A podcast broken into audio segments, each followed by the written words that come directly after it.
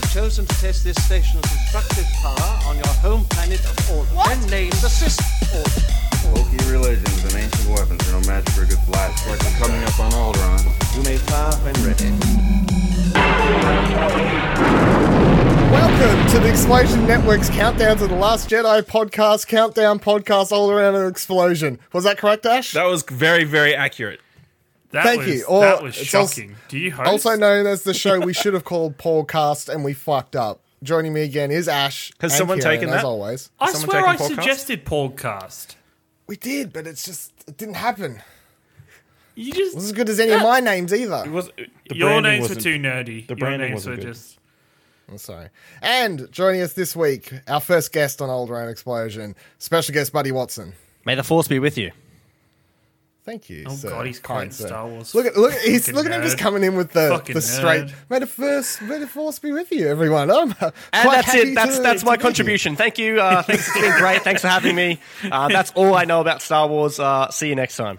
Play him off stage right. It was great, great having you on uh, Review Culture.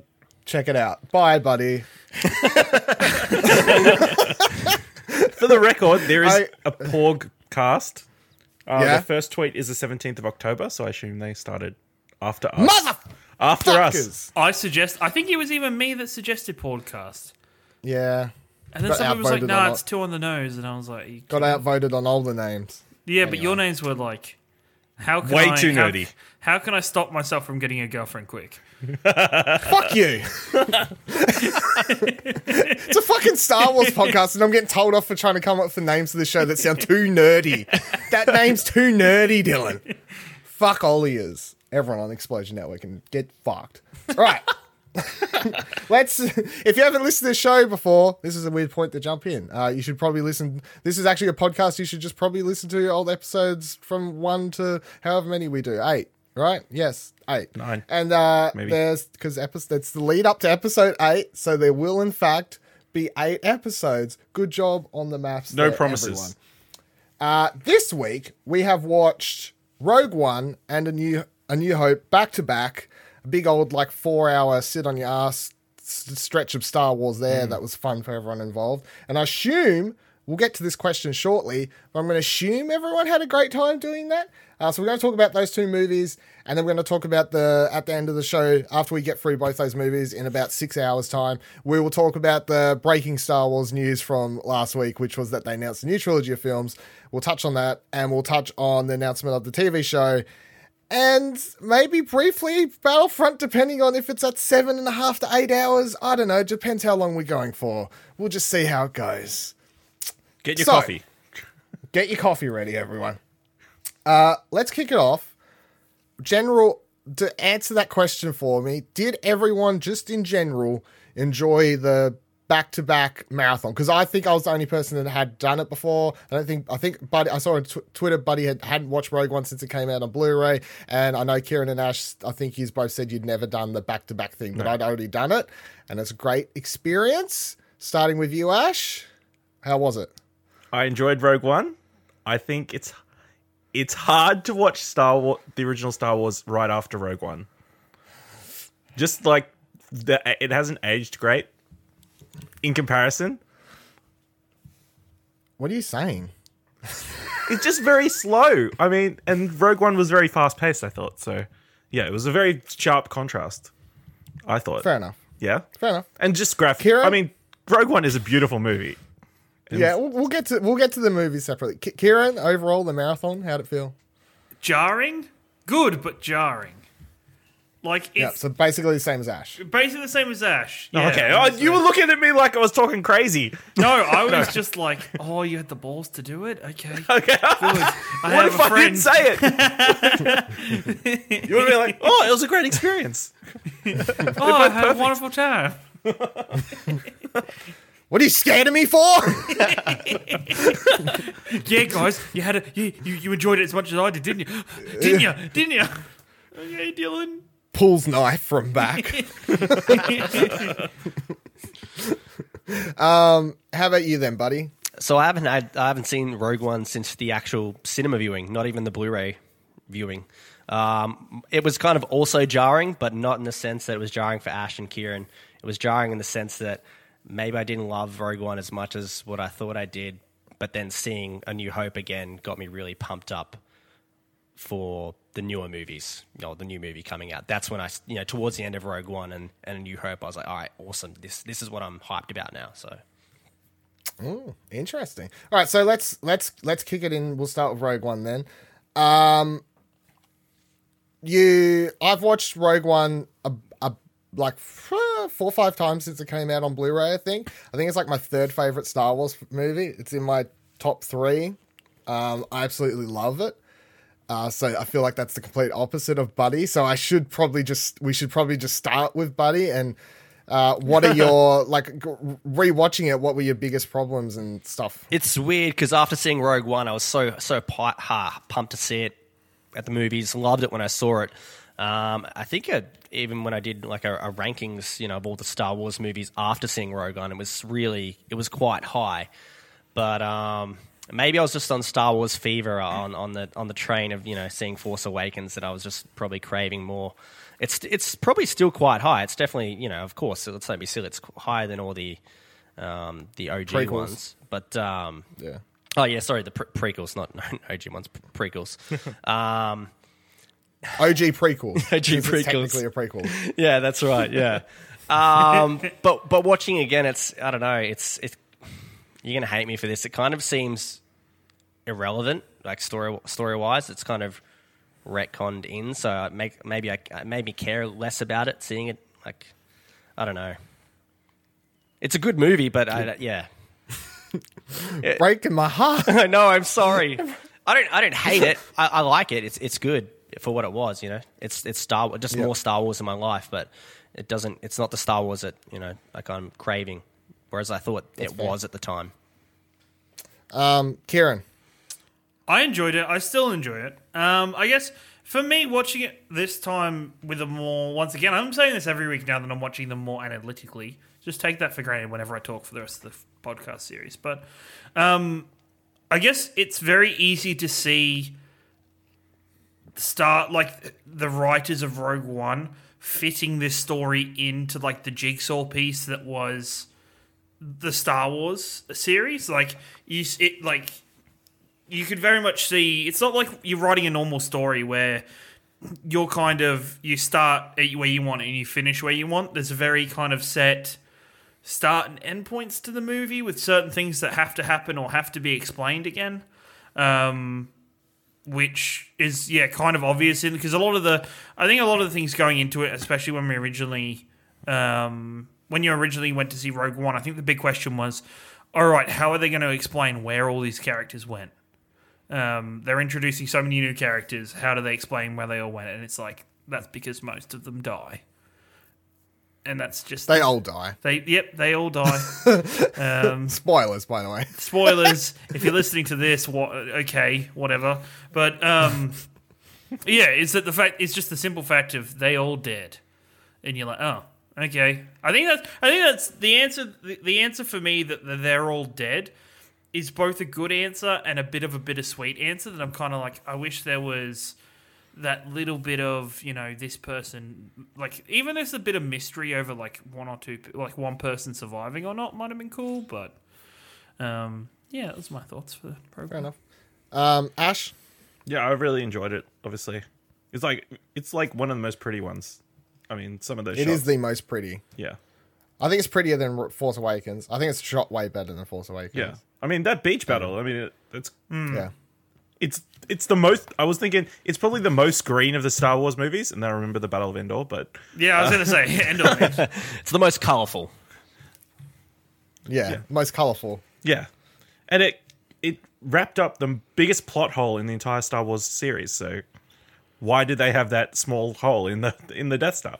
So, Yes, absolutely. it's genius.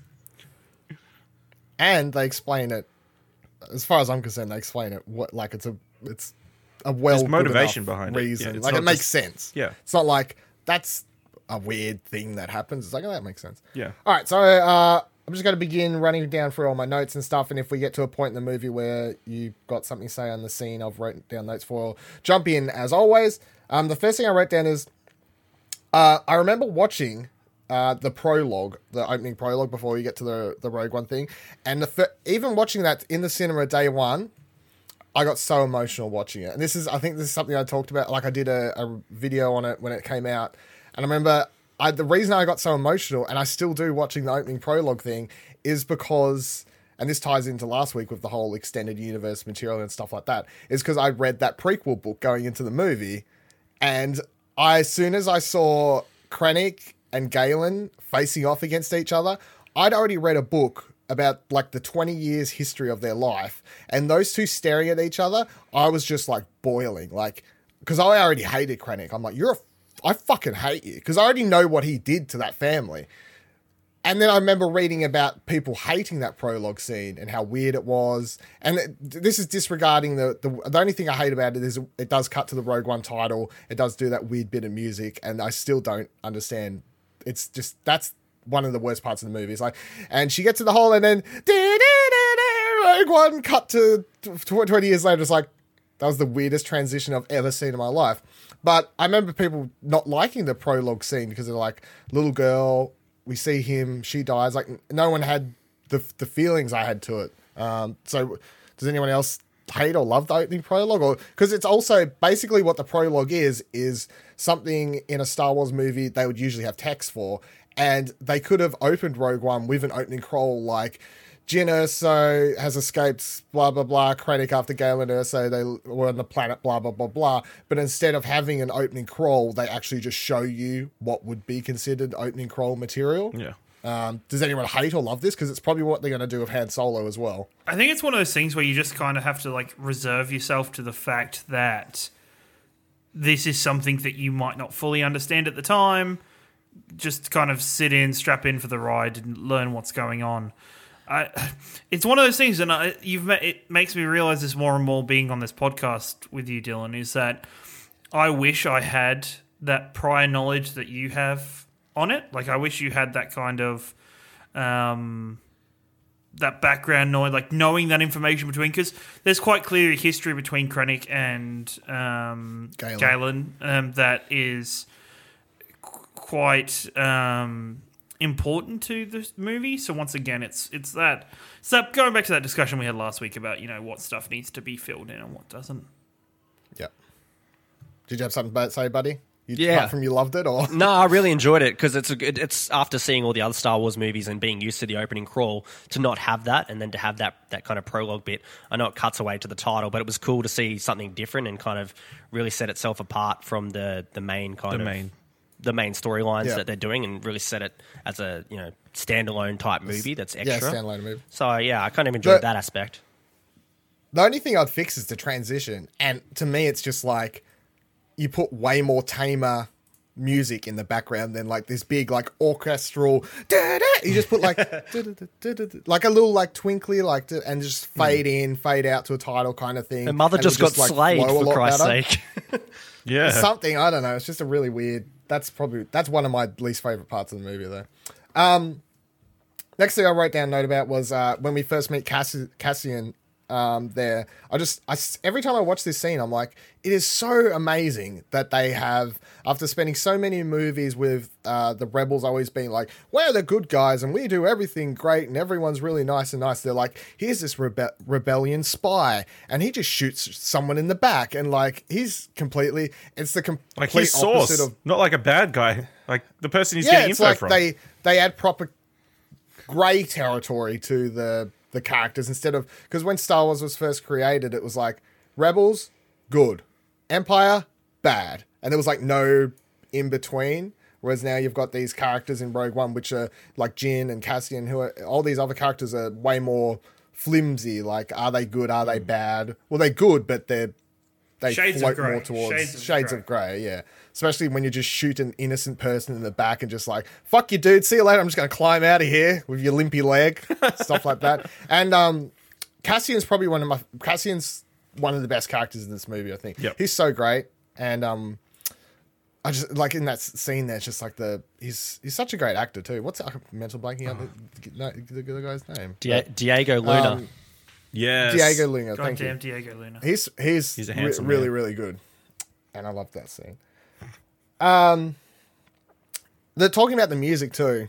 The I remember when it came out, everyone complained about the score because they were saying it's like one of the it's like subpar for Star Wars territory on music, and I wasn't like the biggest fan of it the first time watching it, but it's grown on me since then. And one piece of music that I love is the first time we go to Jedha. The music, the the like the I don't know if it's like drums, like bongo drums or something like that, and like a horn that plays. Like it's this Jedha music that's it's like Saw's music here with the get the his parties his group or whatever. It's like dum, like all that sort of stuff. That's great. And I don't know why everyone was hating on the score. I remember people saying it's like one of the worst scores of the year, and I'm like, you're crazy. One of the worst scores of the year. Of the know, year. Like That's that's a The bit. year, uh, that's crazy. it's like that's Yeah. that's pretty um yeah, it's yeah, that's that's, That's rough. Just hyperbolic or something like that. That's everyone's just getting annoyed because they're used to a certain standard of Star Wars music and every yeah every every rewatch I'm like it's not terrible. It's fine. Like it's I know what everyone's problem is. Um, I the other note talking about how much I love the cast when we get to Bodhi Rook.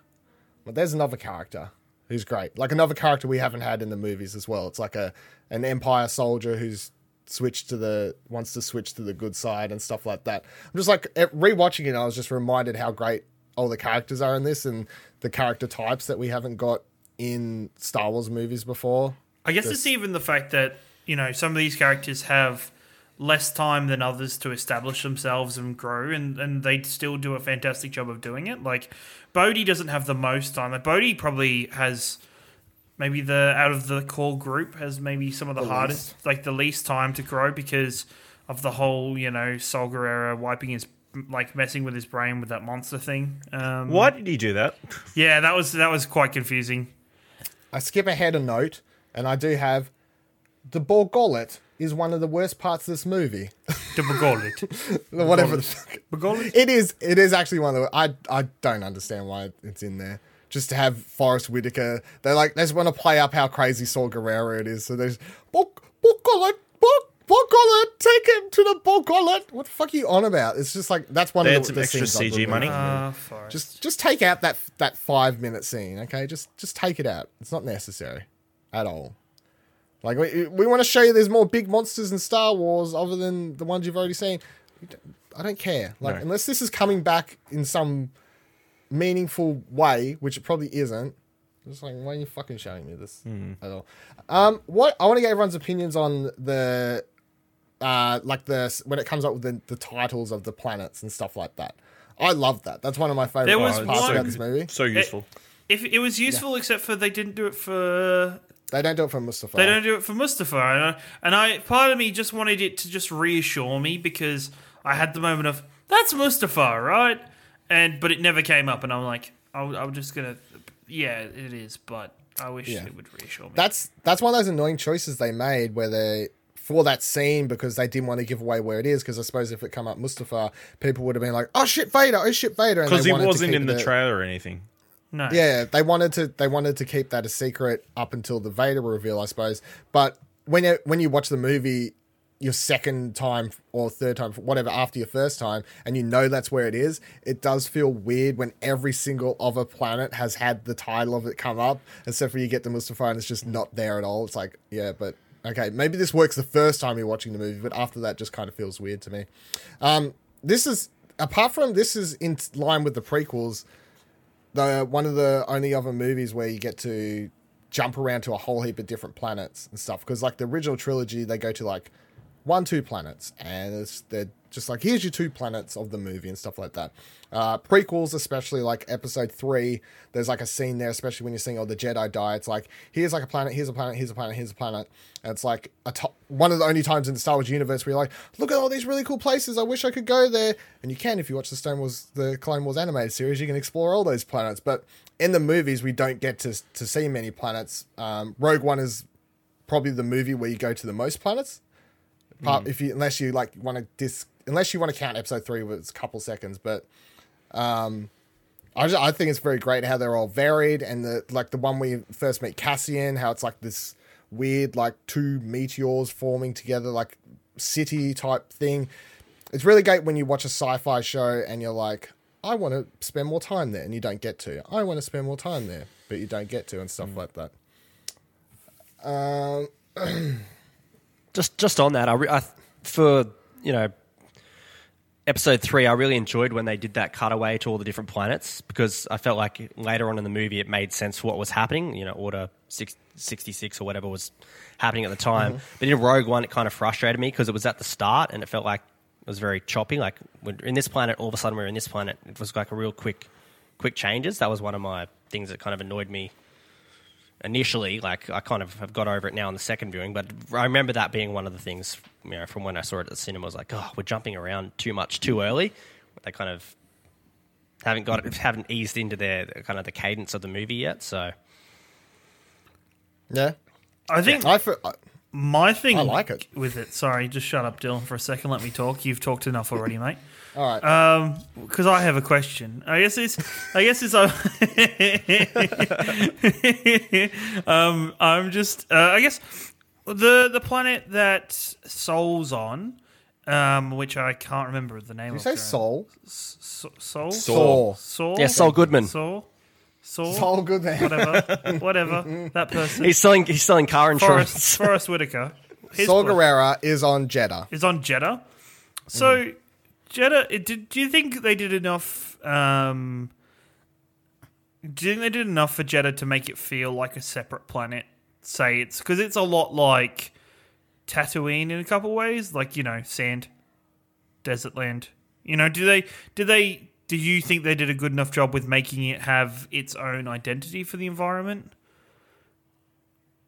Um, I do because they got giant fuck off statues of Jedi's laying in the sand and stuff. And that's I remember the first time I saw one of those the screen the image of that in one of the trailers. I lost my goddamn mind seeing that giant Jedi statue, and even seeing it in the movie. I'm like, oh my god, I love it so much. And then just having Jedha City be there, be a place where they've got the temples with all the the the kyber crystals and stuff like that. Like all that just separates it to me in my mind like all those details just it's not even the same as Tatooine. It's not even the same as Jakku. Like all these planets that you could say are very similar because they of what's on the planet. Like none of neither of those other two planets have. It's like if if you want to talk about Tatooine, I think of like slaves and huts because that's where the huts are and stuff like that. And Jakku is probably worse than both these other planets because it's got literally nothing and it's just like where people s- stop between places to trade and it's just like a whole bunch of fucking nothing where the Empire um, and the rebels had pretty much their last big battle before it was all over. And that's probably what that planet's known for. So they in my mind they're all very separate even though they look Okay. the same. Anyone else have Yeah, I'd, I'd, No? I'd probably Yeah, agree with that. felt- Deep- they felt different. Yeah.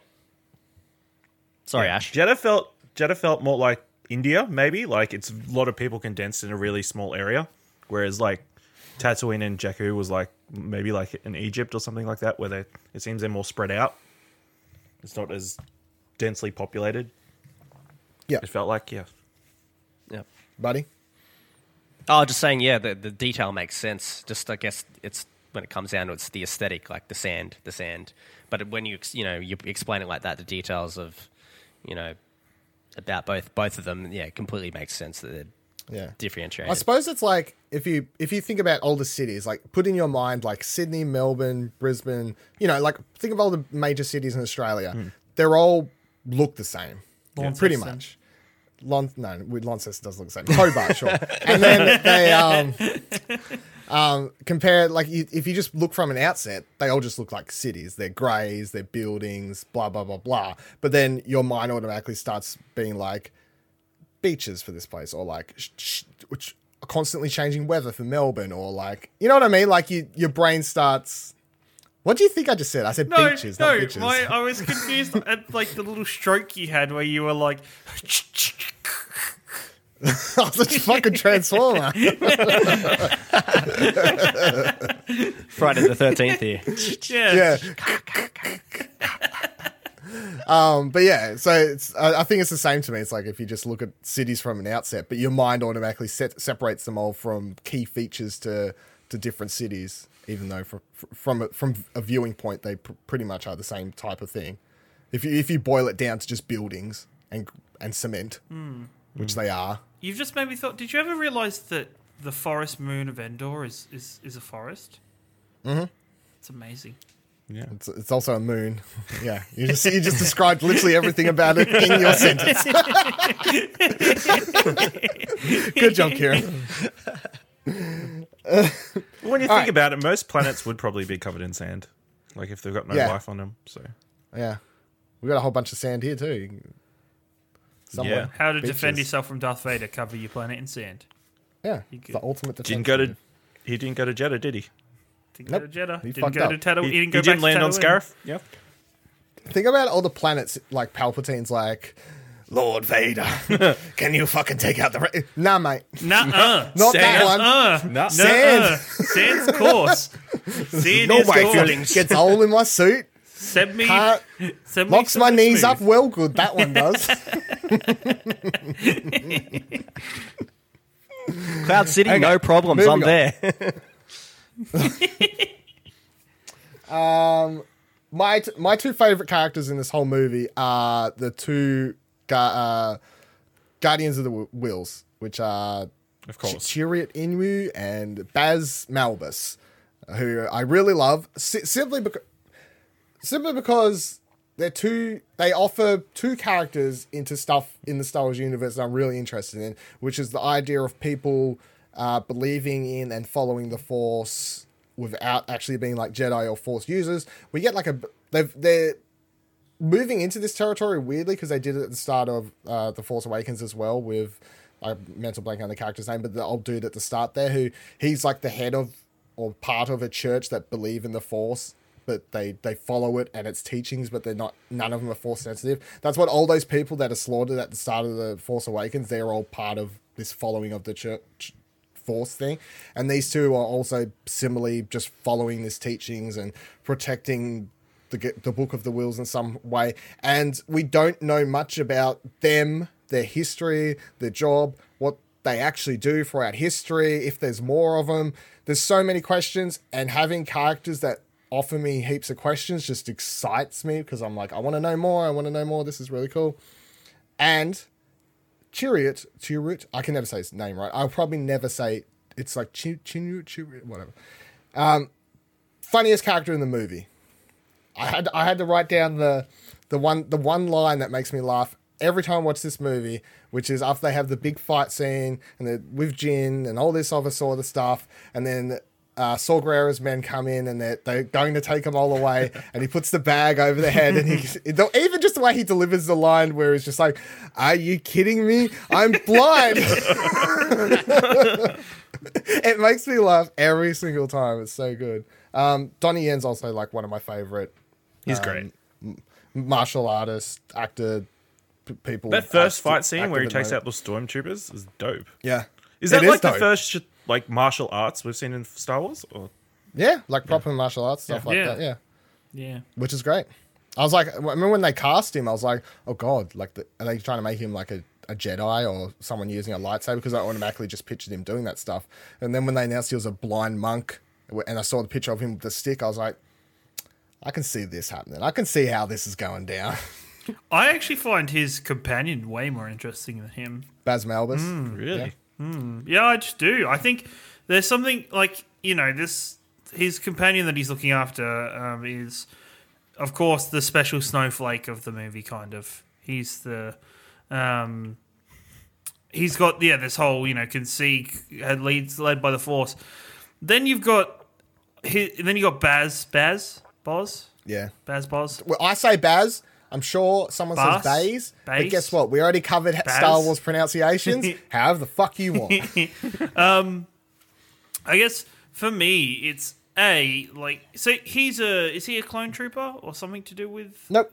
yeah Nope. no really he always comes off like he is I don't know why maybe it's just the Nope. the actor but um to me it's how did this guy get involved looking after this you know force sensitive blind man because there's Well, this he, used to be part of the church. yeah, I understand he used to be part of the church, but just this, like, they've got this very. Um, my favorite line between the two is um, When he leaves the ship. when he leaves the ship and he's Yeah. like, "I don't need luck because I have you," I have you. and yeah. it's just and he like, stands up. and he stands up instantly and starts walking after him. It's um, it's I think that's one of the most interesting almost relationships, like because it's almost a throwback to um, how the Jedi's are, and you don't get that um, that feeling anymore in like four, five, six, um, even seven.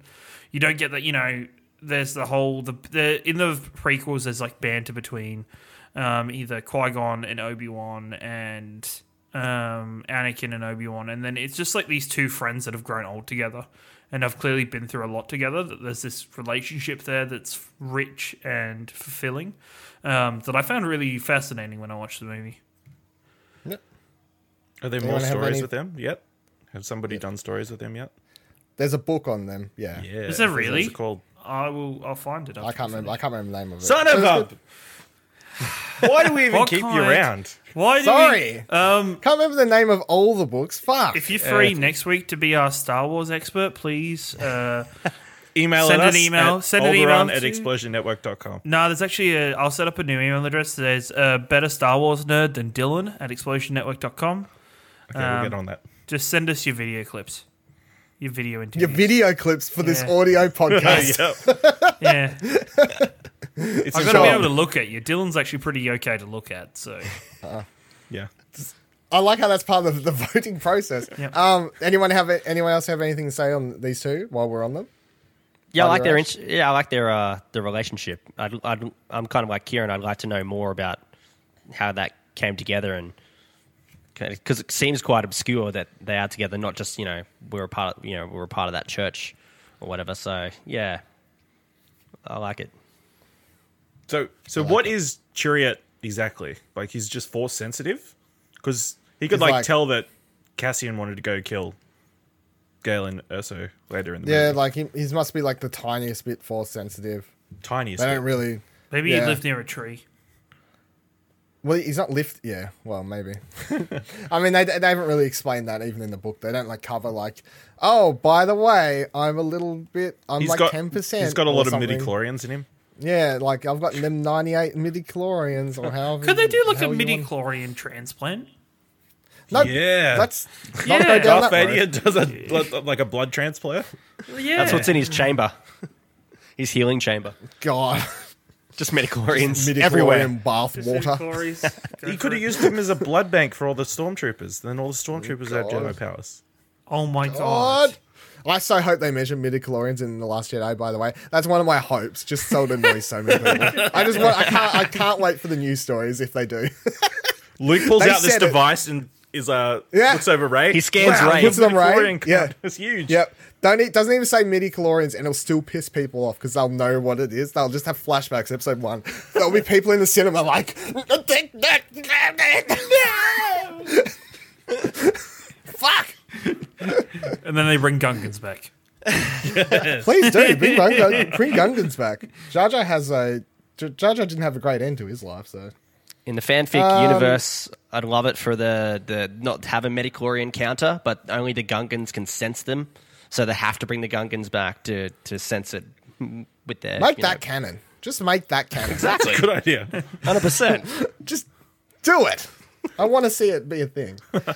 Uh, so one of my one of my favorite things every time rewatching these movies, and the best thing about rewatching Star Wars movies with the constant, for, one of the best things about re- rewatching Star Wars movies for me personally, by keeping up with the books and comics and all that sort of stuff, is rewatching stuff where I've read a new book or comic or something that's tied into it.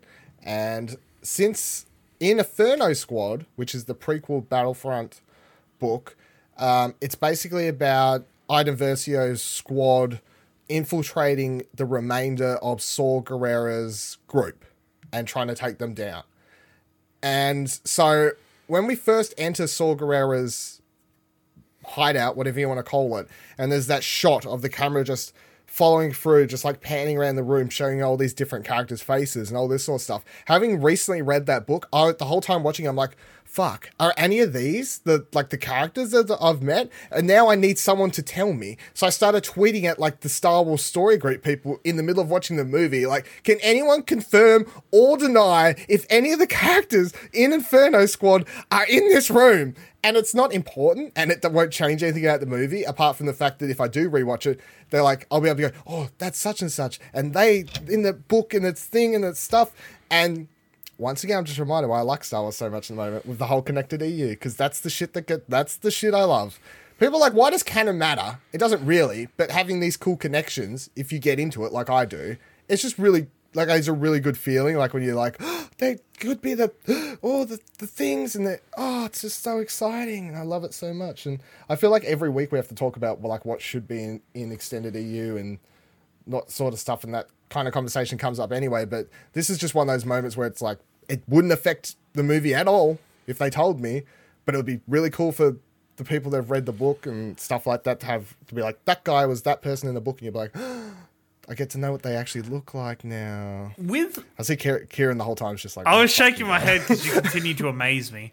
But uh, um, just, I guess, do you? When I remember watching back, I don't know. Maybe you've read into it more, Dylan, pri- previously. But when I originally watched the trailers for Rogue One and then went into Rogue One, I expected um, Saw Gerrera to be a bigger part of the movie than he actually was. Were you Yeah. expecting him to? I thought he would have about the same level of part, but I didn't think they'd like kill him off.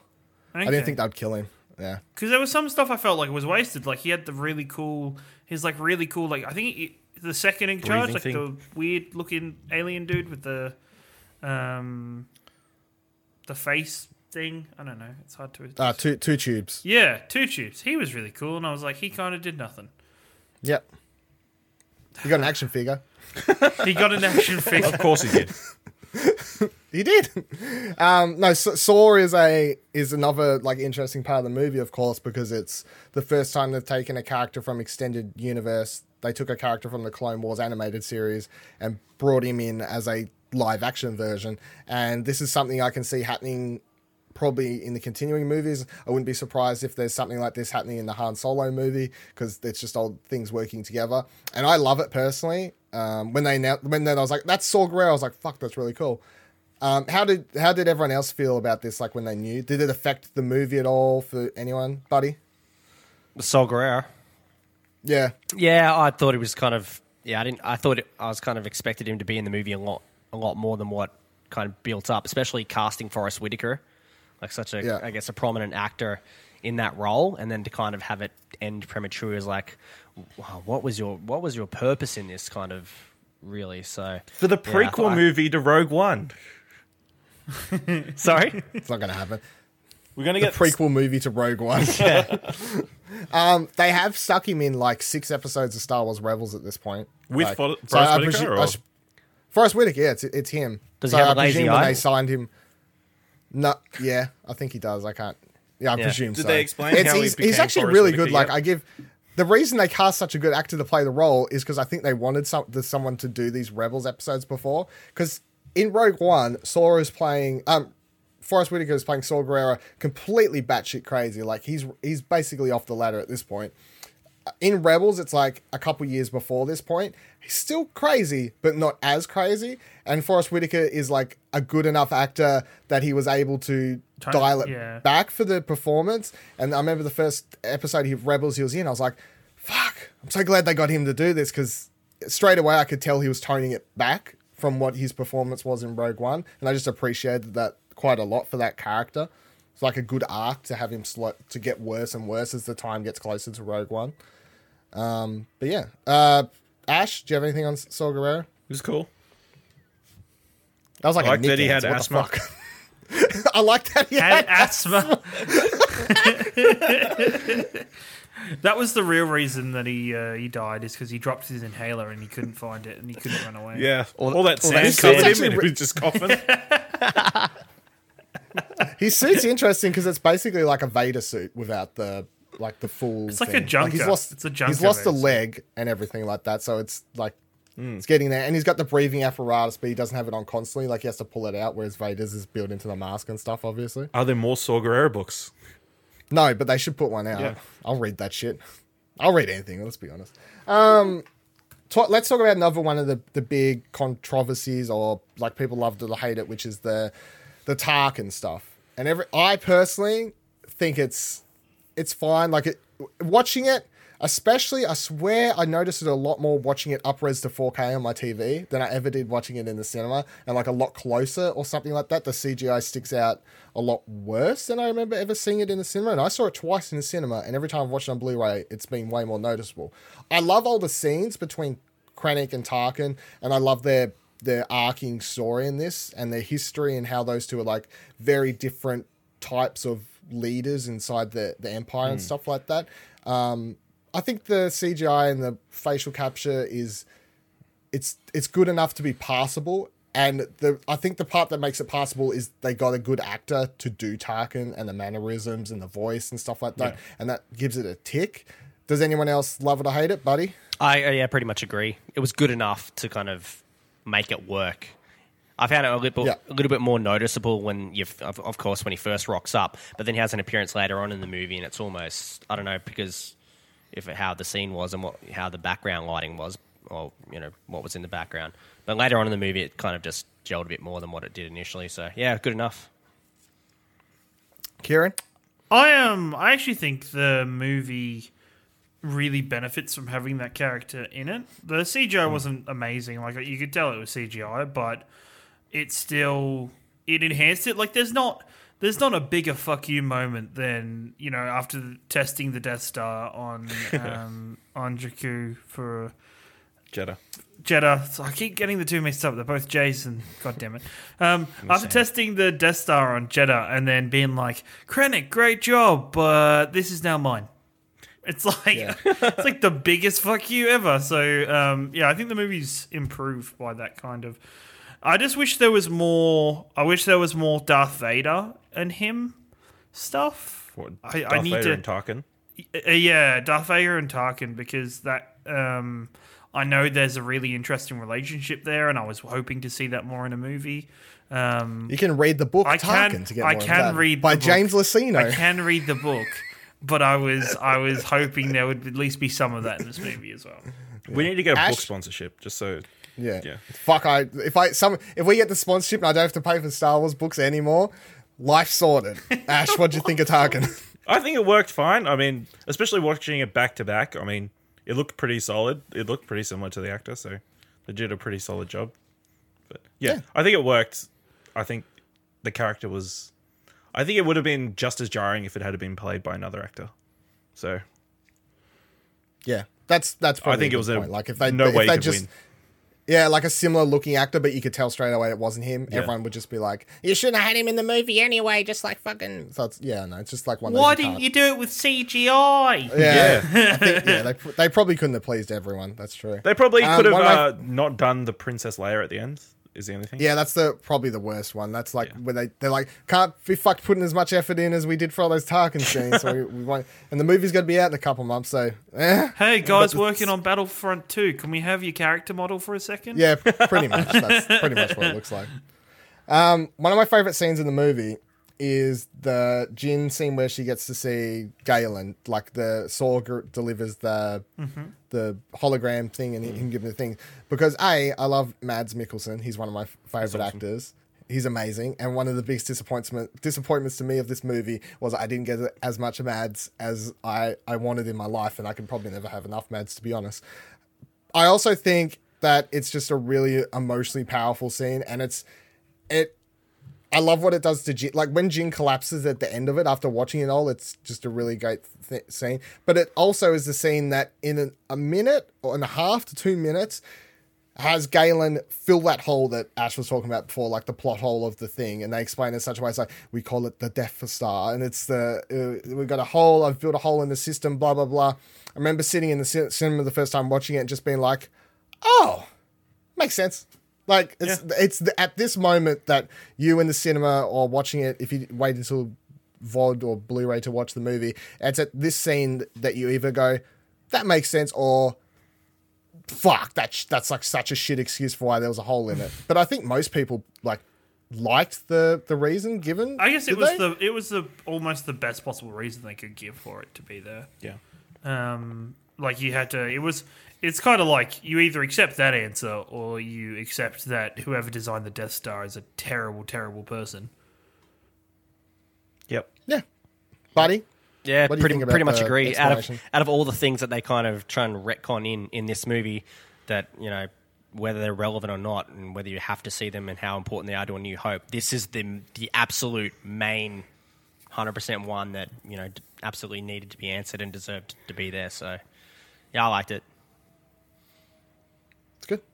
It's good. And Ash, you have already said great. you liked it, Yep. so we don't need to hear about the. We don't need to hear from you. Don't anymore. need to hear my voice. Don't need to hear anything else you say.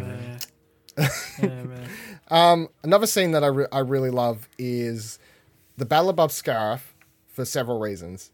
Number one, it's the the best ba- space battle scene we have in Star Wars, as far as I'm concerned.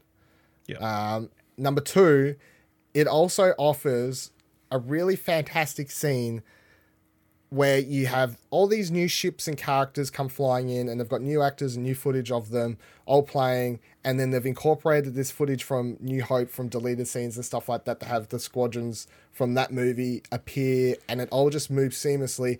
And then, if you're also an animated fan, they stuck the Ghost, which is the ship from Star Wars Rebels, in there as well. So there is a quick couple seconds where you have new actors playing new characters, old actors that are dead um, playing old characters, and then there's the animated shit, and it's just like this really like cumbersome collective scene of here's everything that's new and old and just everything Star Wars coming together, and um, it's really great. And then you get into the space battle, of course, which is I think fantastic, seeing all the ships flying, trying to take down the thing, and you get proper space battle stuff, and then you get proper like uh, above on ground and combination. It is the best, and that's what they wanted when they sold that mo- this movie to us. It was always pitched as this is a war movie. This is a war movie, and you're watching through most of the movie where you're like, I get like the gritty feel of it kind of being set during a war period, which it is.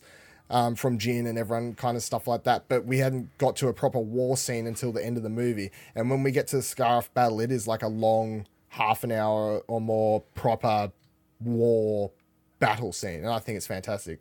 Uh, buddy, Yeah, it's really reminiscent of um, Return of the Jedi, how they're having the space battle up top. They've kind of got their Yeah. objective, and you know, Rebels have their objective as well on Endor. So yeah, it's one of yeah, it's the high, it's it's the highlight of the movie. That last half an hour, I think this yeah, the the the pay the payoff of everything else that's come come before that. So I think that totally makes the movie worthwhile. Well, I know for me because I don't you know don't consume any of the extended universe stuff, and for me this is just extra Star Wars. It's just like a it's kind of like a treat really. It's not essential to building anything important that happens to New Hope for me because you viewed that before already. Um, but yeah, that like you said, it's a war movie. This is the payoff, and it's yeah, it's brilliant. Ciaran, I guess um, I really love this scene. I love the whole that half an hour. My favorite things about it are like some of the smallest details, though. Like they had the, even though it was a tiny bit on the nose, and I wish it'd been like maybe hidden just a little bit more. I really liked the um, the character that was um, Luke's call sign dying, and then so there Yeah. is that space for him um, in the Death Star battle. That's cool. I like that.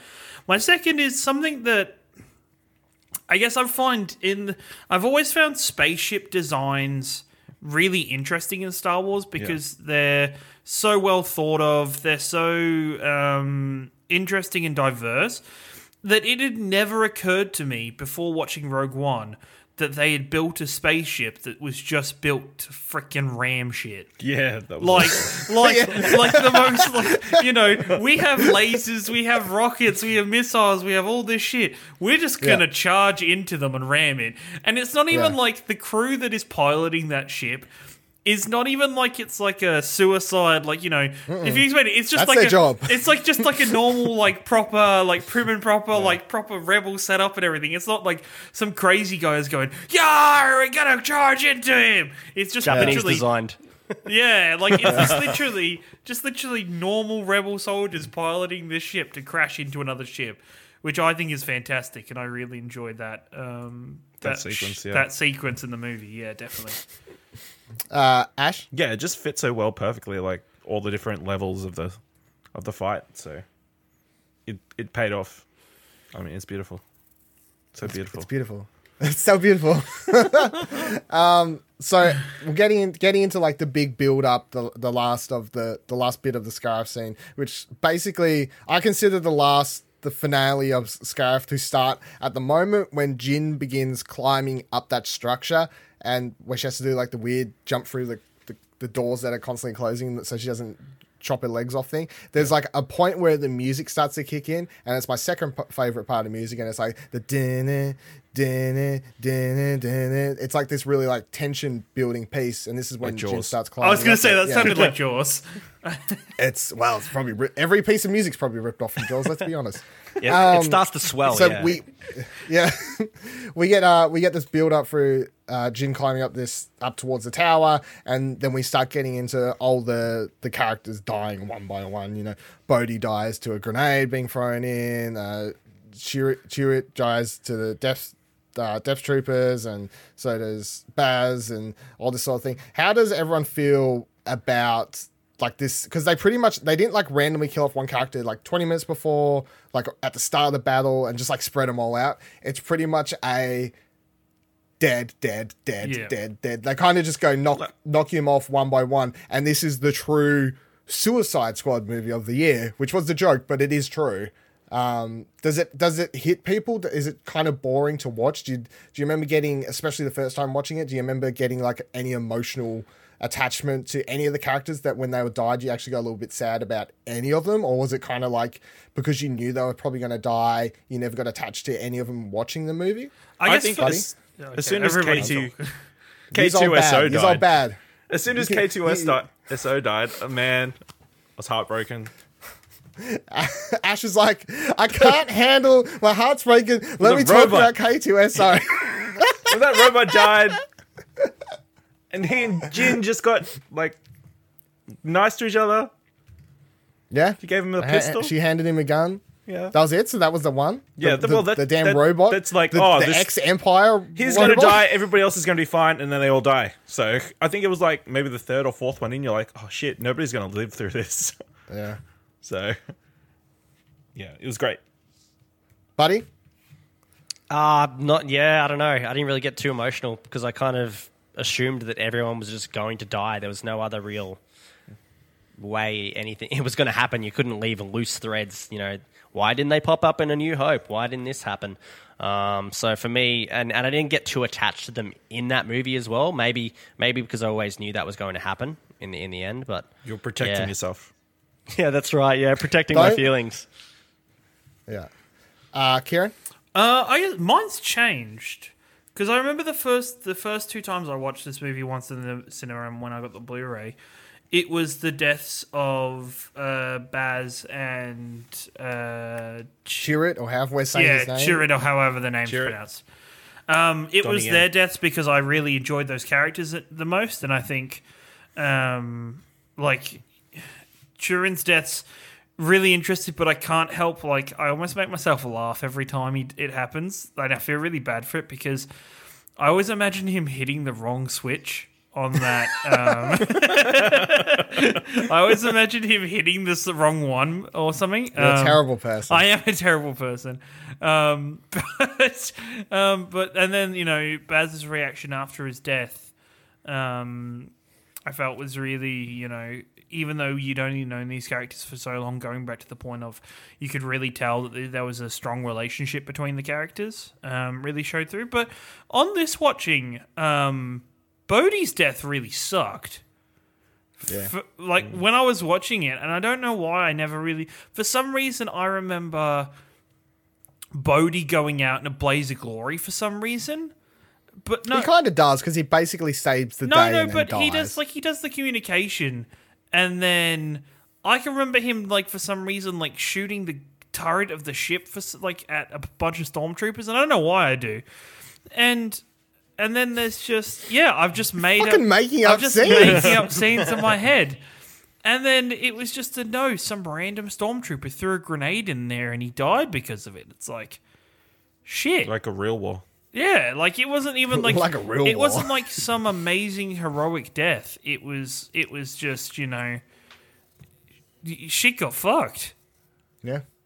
Um, I Chirrut Chirrut and Baze are the only two that I remember in the cinema the first time being like, oh shit, they were the only two characters I thought had a chance of living solely because they weren't part of the rebellion. So I'm like, they could survive and you'd never, they could just fuck off to some other part of the galaxy and they would have never had to explain where they were because they, I would have been like, that's fine, but they killed them off. Um, the only of it, and the scene that did get me the first time watching it as well was seeing Jyn and Cassian just like, because it's like this kind of disgustingly beautiful blast type thing, like like a nuke bomb coming off in the distance and those two. One thing i really hated was people i kept reading online people being like oh why did they suddenly start like g- getting into each other at the end of the movie? Like i'm like why?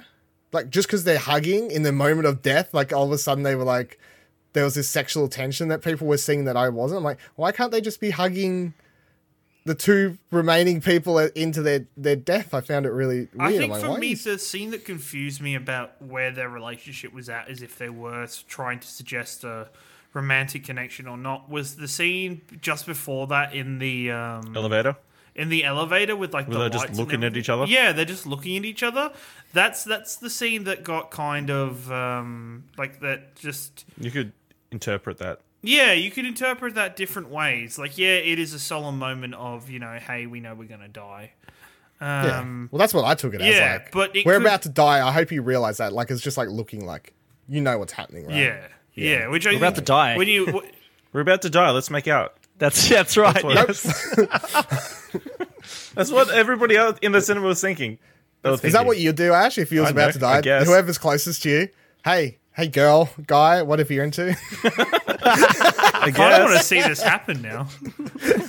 no, you want to see the world end? No, Oh I my want to see goodness. like Ash in this position of the world. God. Um, talking about talking about like uh beautifully poetic. I love the there's the shot where Krennic is looking up at the Death Star Yes. and Tarkin's like looking down, and even though they aren't directly looking at each other, it is amazing because they're basically looking at each other.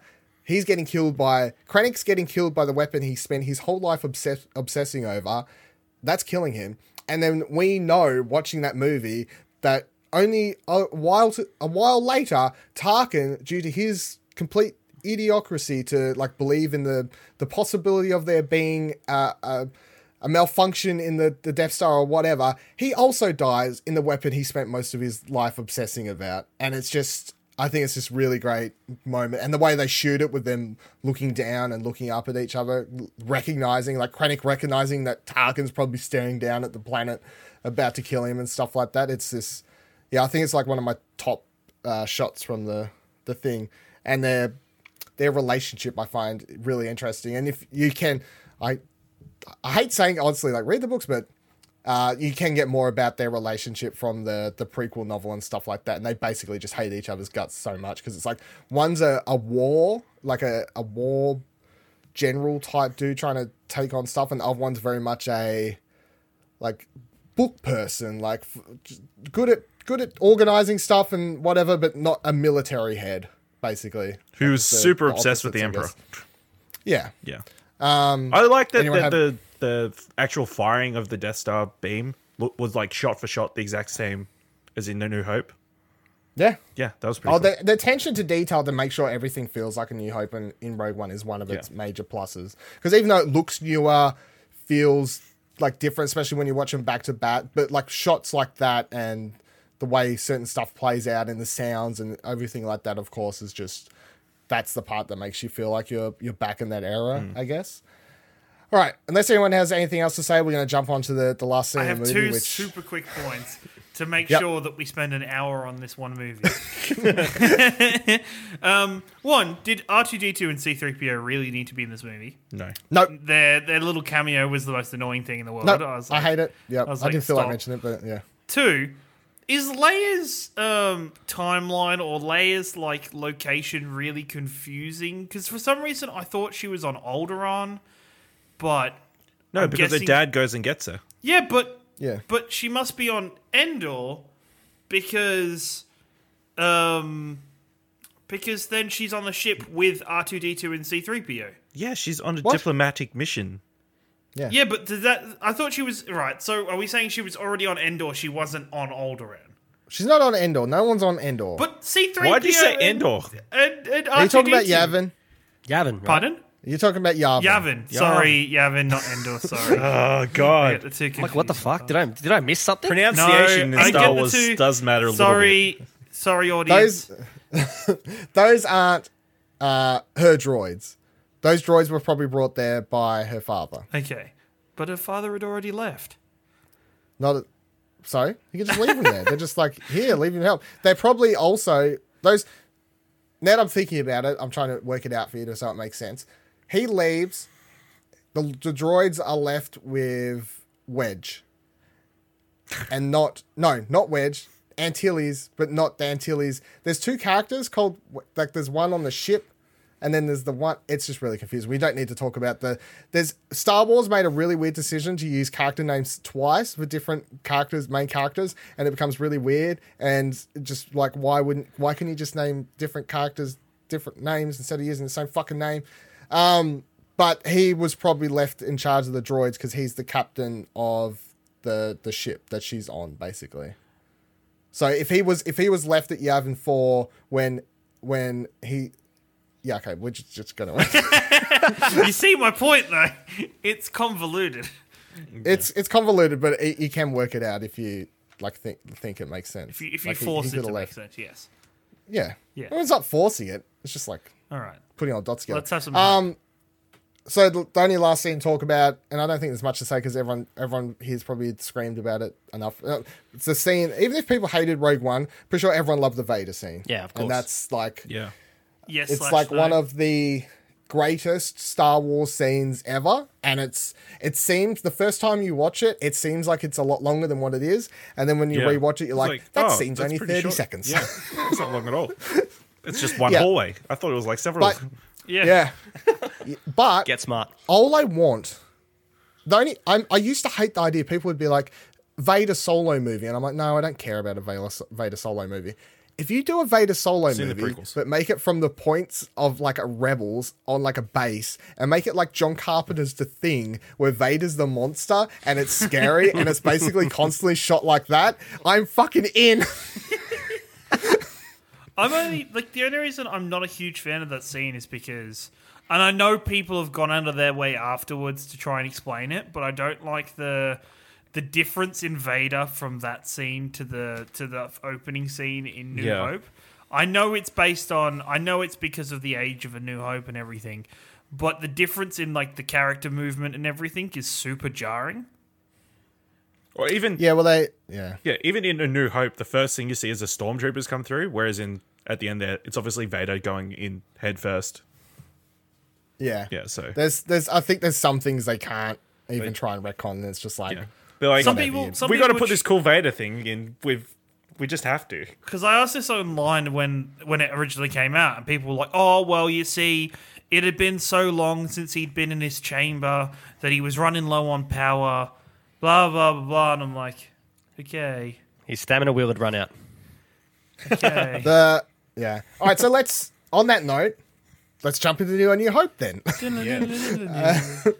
So the uh, the first thing I want to do is give a shout out to, in case anyone wonders, there is like a couple minutes that the the only time between Rogue One and New Hope is about two minutes, and in uh, Is there a story certain telling point us what happened in the yes, two minutes? from a from a certain point of view, the Star Wars sh- short story book. which, by the way, when this episode goes live, uh, we're giving away a copy of that book, so you can go on our fucking social media stand to that. Copy. Can I have it? Yeah. And no, yous are all fucking out of What it. about Buddy? Is he allowed Uh, to win it? No, I don't want maybe, I don't know if he wants to. it? he, just, um, he doesn't read. There's there's a short yeah there's there's a short story in that book. I think Gary Whitta wrote it. I'm pretty sure Gary Whitta wrote it, and it basically just covers the the two minutes between them. And it's it's not like big eventful, but it's just like a nice like tension piece of people being like, "What the fuck? What the fuck? What the hell, Vader? Oh my god! Oh, our ship got shot once." Like, our, they try and explain like why they break out of hyperspace. It's like, oh, they got one shot off against us before we entered hyperspace. They like destroyed our hyperspace drive, and we we dropped out, and then they're they're so close to Tatooine, and Leia's like, "Oh, we'll go, we're gonna make it," and then all of a sudden, Vader's ship pops out of hyperspace, and they're like, "We're fucked." That actually And brings up something the- I wanted to talk about. of story. How does spa- Yeah. hyperspace work? What do you Because mean? They're like, in when, in when they're flying out of Jedha, he's like, "Oh, I don't know. I haven't done all the calculations." And Cassian's like, "Fuck it." Because you have to like, them like and then Han Solo's like, "Oh, we can't jump until we figure out all the calculations. even though like you're moving at quote unquote hyperspeed, like at you can still hit stuff. at light speed, you can still hit shit. Like you see, there was like ships when Darth Vader's ship appeared. Ships crashed into it as they went into hyperdrive because all of a sudden it came out. That's why he was yeah. So in episode seven, where how Han just goes into hyperspace in the middle of fucking nowhere and somehow doesn't die. Uh, that's that was like a 05 percent chance of them surviving that, basically. Or like when he I crash don't know lands on the exact planet? percentages. Yeah, or when he crash lands on the planet. Like these are all very Han Solo things to do, where he is just lucky as all fuck until he's not lucky and he fucking dies. And but they're, they're very like Han Uh, Solo things. I don't know that- if that had luck yeah, had anything to do with it. yeah, I don't know. Just- It was unlucky that it hit a vital organ. Have you seen Sliders, Ash? Have you seen the TV show Sliders? No, I haven't. No, well, it's it's kind of like Sliders. Once they get the portal, they they just jump into the portal and they arrive in a different parallel universe. They don't get to choose. They just bang hyperspace. Yeah, we got close enough. Um, people, I think when the I think when the original movies came out, hyperspace people thought was like an instantaneous black hole thing. Like you go, psh, and then like a second later, you're like, psh, yeah, yeah, at the other side, like like a gate type system. But it is you're in hyperspace, but if you've got long distances of space to travel, it's still going to take you hours or days or whatever. It's not an instantaneous travel um, speed. And when they're like plotting the courses, it is because they have charted maps that everyone, I presume everyone has access to. Like it's just local, it's just knowledge you get with ships that show you what directions to point in for hyperspace routes and stuff like that. And in the Star Wars universe, there is parts of space that is just called like uncharted space. And there are like characters in the books that go exploring in that, and that's considered dangerous, I suppose, as it would be to like an Indiana Jones exploring a, a cavern that's uncharted or something like that, where it's not mapped out because it could be dangerous. And people people go out there to try and map out the unknown regions of space, but most people won't travel out there because. You, you, you could run into anything or if you had to if you got so far out and you had to make your way back and you tried to use hyperspace you might hit something and crash or all sorts of things so that's hyperspace. I guess it's it's something. All right. So starting a New Hope, the the the thing that's really cool after watching uh, Rogue One before it is I love the when you get to the last paragraph in the New Hope opening crawl where it's like. Uh, rebel spies have just blah blah blah blah escaped the thing thing thing, and you, you read that paragraph and you're like, I just saw that. That's a, that's that's a thing that I, j- I just know that happened now because basically the the pitch of Rogue One was take that end paragraph and just stretch it out into an, an entire movie, and it's it's just kind of a cool moment to be like, I know who those characters are they're talking about now, and I know the history, and it just little tiny moments that make it really cool. If you buy the uh, iTunes version, it's got a little asterisk at the end and says "See Rogue One" and has a hyperlink to buy the. Oh, does it No. really? what the fuck? I was about to be like, what the hell? Got him. You, you did get me. I was like, that sounds like something I'd fucking do. They should That troll level. next edition. Um, so talking about Vader when he burst in, the, the only explanation I, I can give for his whole thing, and I think we talked about this in episode one, is he basically comes in and watching it straight after Rogue One. The first time he talks to Leia, and Leia's like, "I'm on a diplomatic mission." He's basically like, "You bitch, you're part of the rebellion. I'm sick of your fucking lies. Fuck off." Because he says it like he points. He's just like, fucking "You're part of the ya." rebellion. You're a liar. God fucking damn it. Give me the plans. Bye. Go- go to your and It's, room. um, It's like the Yeah. kid that you like watch smash a window, and they run away down the street round the corner. You catch them, and you're like, "I just saw you like smash a window," and they're like, "No, no, I didn't." It's the it's the only explanation I've been given that makes any sense to me because people were like, why why is Vader so so- in the original trilogy, people always question why is Vader at the start of New Hope angrier there than he is throughout the entire rest of any of the movies. And after Rogue One, people were being like, well, it kind of makes sense now because he just had these people literally run off right in front of his face after stealing stuff. He then gets on the ship and everyone's just lying to his face. And he's just like, I'm fucking had it up to here with the battle. He's like, I'm so sick of your shit. Um, so that's like the only explanation for the, the, the, the difference in the way he walks and stuff. I just like zone out because I'm just like, the suits, the costume design, and like how comfortable and ease it would be to walk in them now and do stunts and whatever else and fight in them compared to back when they made it in 77 or 76 whenever they filmed it would be way way way way way, way different it would be cumbersome i, I think this. presume. I think the solution to this problem is really easy. They remake A New Hope. don't remake Emperor Strikes Back. i don't like this little smirk you got happening on your face with your blasphemous speaking happening over here Uh, It's going to happen. They're going to run out of ideas. nope Yep. they will not Twenty years. Yeah, Nope. It's will. going to happen. nope Nope. Would it be a weird? Would it be a weird me. world where it's like A New Hope looks newer than the prequel movies? That'd be weird. it does though doesn't it That's that's, weird. something yeah That's weird. Is that something you you know, like was that something that came to your head when you was because we're watching I, the prequel whenever I watch it, like whenever I, I've always felt this way. Whenever I've watched it, it's like you have to turn that part of your brain off. But there's some technology or like stuff they're using in in like A New Hope and in the original saga, the original trilogy, where you're like, how did how did this come from what's in the first three? Like how Like did the this pixel, the pixel yeah, graphic. Yeah, like how did this devolve Navigating. so badly? How did this happen? What did everybody just be like? Tape recorders are clearly better, and like just like it's Floppy just disks. floppy We need disks, floppy disks. man. We need more floppy disks. It's just it's just confusing and just I will say on the uh like just the general sense of the film, like the way it's filmed and stuff like that, especially compared to the after watching the prequels. One thing I noticed watching them so close again is watching all the prequels, which George Lucas directed. Very still shots. They're very smooth shots, or just like stationary shots. There's not too much crazy stuff happening. There's not huge sweeping crane shots or any handy cam or stuff like that. But I remember uh, when Art when R 2s going along the, the sand after crashing and he runs into the Jawas for the first time in the cracks there, it is a bunch of handheld camera footage and stuff like that. And it just feels really weird to picture the same George Lucas that did this. And this movie is very real. It's lots of sets and you know the effects and he's got this handy cam footage and it's just feels a lot more raw and alive and then you watch any of the prequels and it's plastic and still and a lot of it's just so boring and bland and it's got way more colors and better costume designs and stuff like that sure but the world just feels so much more faker in those movies compared to to this one which had like a tenth or whatever the hell of the budget is and it's it's just like oh god how did we get there? How did well, george just one of those moments i guess. Hmm. Does anyone else have any thoughts on the like the rewatching this thinking about the differences between all these movies and the way they're shot and made and stuff like that Yeah, George Lucas was probably senile by then, so he's like, "Oh, just rely on all the CGI." So, yeah, just do that. No, Yeah. don't move the cameras. Let's just sit here and do one shot. So, that's probably what happened.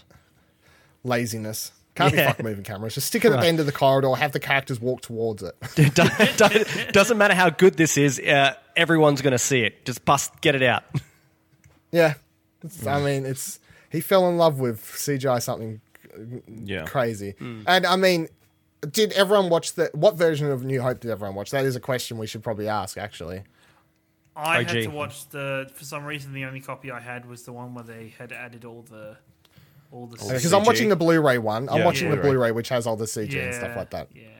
With the Buddy? speeder in the in the town. Yeah, yeah. yeah, Yeah. Yeah. That was pretty awful. Yeah, you said when when I mentioned it last week, you were like, I can't remember, or I don't think I've seen that before, and we were like, Oh, you will, you will notice Yeah. it. Like, I think the I, last one I watched was either on VHS or DVD, like around when the first ep, it first came out, and then probably just catching bits and pieces on TV.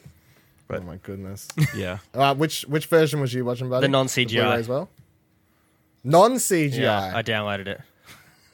oh goodness In my defense, I do I, I do own them all on Blu-ray, but um, since packing packing my house, uh, they're all in, they're all boxed up, and uh, yeah, I just couldn't be stopped finding them. Fair enough.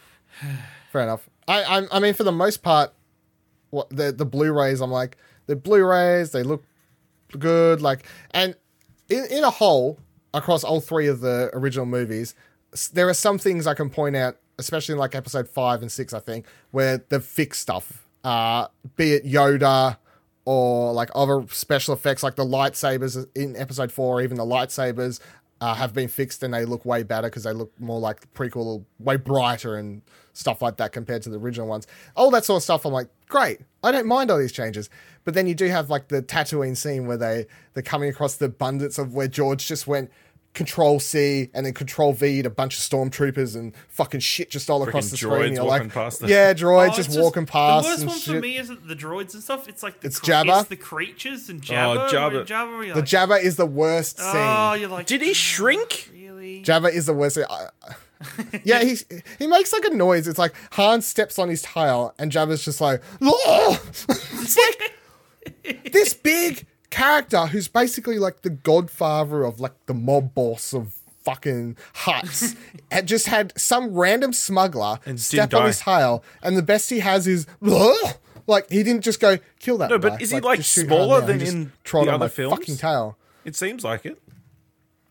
No, I think it, I I always try and think of it as like maybe when he's sitting down because it's just like the tail's tucked up or whatever. He just looks better. I don't know.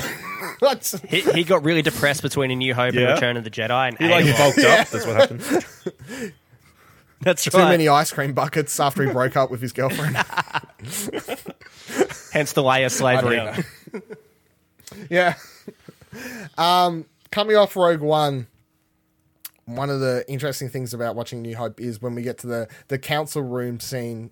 Um, where Vader's standing there and Tarkin's there, and they're talking to the everyone else in that circular table, and you can kind of go, I mean, this is just we. It's nice to play along in your head, like that chair was probably where Krennic was supposed to sit, but he died not like only moments ago or like a, less than 24 hours ago but he probably would have been sitting in that seat right now if he hadn't been killed on Scarif and um, I- I think especially when you're watching the movie so close it's like moments like that where you're like "Bit, bit, bit." that would have been really cool The funny Karen? thing for me, I really, it's really funny now, and I don't know why I always thought this beforehand. It's really funny now to th- sit back and think how short Tarkin's command of that Death Star is. yeah it's very short It's extremely short, and I, especially after Rogue One because you now know yeah, like, you few know, it's days. literally like uh, like a couple days, like a couple days. Yeah. And that's that's ridiculous for me because I don't know why, but I feel like Tarkin would be some like originally Tarkin would be like this has been his ship, he's like been on it for ages, blah blah blah blah. No, it's like three days. No, he was Three days He was in charge of we the had it- Death Star, just not the weapon. Yeah, I know. Yeah, if so, Tarkin worked. Tarkin was working on the Death Star for ages. Like if you you see Tarkin, of course, at the end of Episode Three, standing there next to Vader. They they do one of those CGI shots even in Episode Three, but they never show a close up, and he he walks away before they go to the close up between Vader and Palpatine. And yeah, it's, Ta- Tarkin was in charge of kind of putting it together. The materials and overseeing the the general construction of the Death Star, whereas Krennic's job was the, the actual Yeah, weapon okay. itself. So they that's what I'm saying. They both th- these two characters spent their lives pretty much working on this this giant circular orb and died very quickly after it became operational. it's, it's just like fucked up, really. But I don't care because fuck them, they're evil characters. Bye. So you know, it's Oh, I've got a note here. I'm Um, not sure if it's from this movie or the last movie, but is there still a Senate? How is there still a Senate if there's an Emperor? I don't understand. if there's still a Senate at this point, there's still a Senate. They the Senate is dissolved some point before Leia is shown Alderaan getting blown up. I believe that's when like where it's mentioned that the Senate's being dis- basically that's where you can think the Senate's being dis- dissolved. Um, how how is the Senate not being dissolved? Because uh, Palpatine takes control in Episode Three, but he just can't. He doesn't make the move to dissolve the Senate, I guess, until in Rogue One they say we can't. We've got to keep this. They pretty much say at some point we've got to keep the Senate happy until the Death Star is actually operational because Yeah. it's a thing where it's like if you piss off the Senate early before you have the Death Star, they could probably mount some kind of Yeah, well, it was basically the reason he wanted the weapon. Because, so they start building the Death Star before the rebellion even begins. And people are always like, because in New Hope, it's it's sold to us as here's the Death Star. We're going to use this weapon to put an end to the, the rebellion because we're going to use it to, to kill off the rebels and inflict fear into the galaxy once again. But yeah, when it was uh, when it was starting to be built in Episode three, and the original plan was like, I'm going to have the most powerful fucking thing ever up in the sky. And then if I say, and then the emperor can just say whatever he wants and no one will be able to say shit. Dissolve the Senate. Hey, you can't do that. Shut up. I'll blow up your planet. Yeah, like so that's you- pretty much. Imagine that conversation. Oh, sorry, excuse me. What's what's your planet? Oh, my planet's Alderaan. Well, uh, Yeah. we'll see you in about a couple minutes, mate. Like, Yeah. So I, I, in my mind, I always picture the scene where Leia's there right before Obi-Wan getting getting blown up. I kind of picture there a Senate meeting happening at that point, or something along those lines, and then they get word slowly as they're all in meeting that Alderaan just blown up, and then the whispers start around the room, kind of like, "Oh shit, shit, shit, shit," and then Palpatine's like, "Dissolved," and they're all like, "Uh, fuck, like, what are we gonna do? Shit." Um, so that's how I, they haven't really covered it in any material, like exactly how it goes down, as far as I'm How amazing Was- now thinking about it is, like you know, Palpatine in his full like Emperor getup, like getting around the Senate, like you know, doing paperwork. I don't think he's doing paperwork. Oh, I need to sign this bill. I don't think so. do it, do it now. Good lord. Um, well, I was going to ask a question. When I was watching the the cantina scene, I never thought of this before, but I was trying to think what I originally thought when I was a kid watching the scene for the first time, and I can't remember. But I can't imagine it being anything other than what the hmm. fuck am I watching? Because for some reason, when I was watching it again for this time, and I've watched obviously New Hope a bunch of times, when I'm watching it, I'm just like, what did anyone ever think watching this movie for the first time? Because they cut to a bunch of really weird looking characters. There's aliens that basically look like they have anuses on their face. Like there's weird bug looking monsters, all sorts of crazy stuff. And especially during the 70s, it, or it would have been like, what the fuck am I watching? And even when I was a, a little kid watching this, I would have been like? What, what am I what am I even watching? Does does does anyone here remember what they thought the first time I- watching this or any I- thoughts on that? I don't remember what I was watching, but I always remember whenever I watch this, and I'm going to say something that's probably sacrilegious to you, Dylan. You've already said lots of sacrilege. I'm just gonna. This is probably the worst thing I could. I might say. Do you ever wish you could cut small parts of this movie out? Like, there's several sections we've already gone through that I'm kind of like, I kind of wish that was gone, and I kind of wish No. that was gone. Like, I, I wish, I wish the whole. Um, I don't know those two characters' names that were in Jedha and then made it all the way to Tatooine. Buttface guy Yeah. and You wanna cut their Angry scene? Man. Yonder Buttface Bubba. guy. Yeah, they have names. I can't remember. Yeah, Uh, they've yon- got That's why you proper got to hire a names. They got better Star action Wars figures. fan. Yo- Ponda Baba is the guy that gets his arm cut off. yeah, that's one of them. Buddy, yeah. And then What the do you other Did think that, guy's that Doc- scene get Doc- cut? Because that scene is terrible. I hate that scene. Doc- Do you hate that That's scene? terrible. I'm like, why? No. But we, we get to see Obi Wan cut off someone's arm. Yeah, Obi they Wan's cut cut off somebody's arm. arm, but I'm just like, eh, eh. You know, excited very easy. I don't know. Um, Ash, do you, do you remember what you you No. ever thought watching this or No, it was just know aliens. what the- I bet. I have bet the executive was thinking, Just aliens. "We're aliens? gonna sell a bunch of toys." yeah. Guido. and they did so. Yeah. Um, buddy, I don't remember, man. It probably would have been like 25 years ago as a child, as a, as a really small child. So, yeah, I got no idea.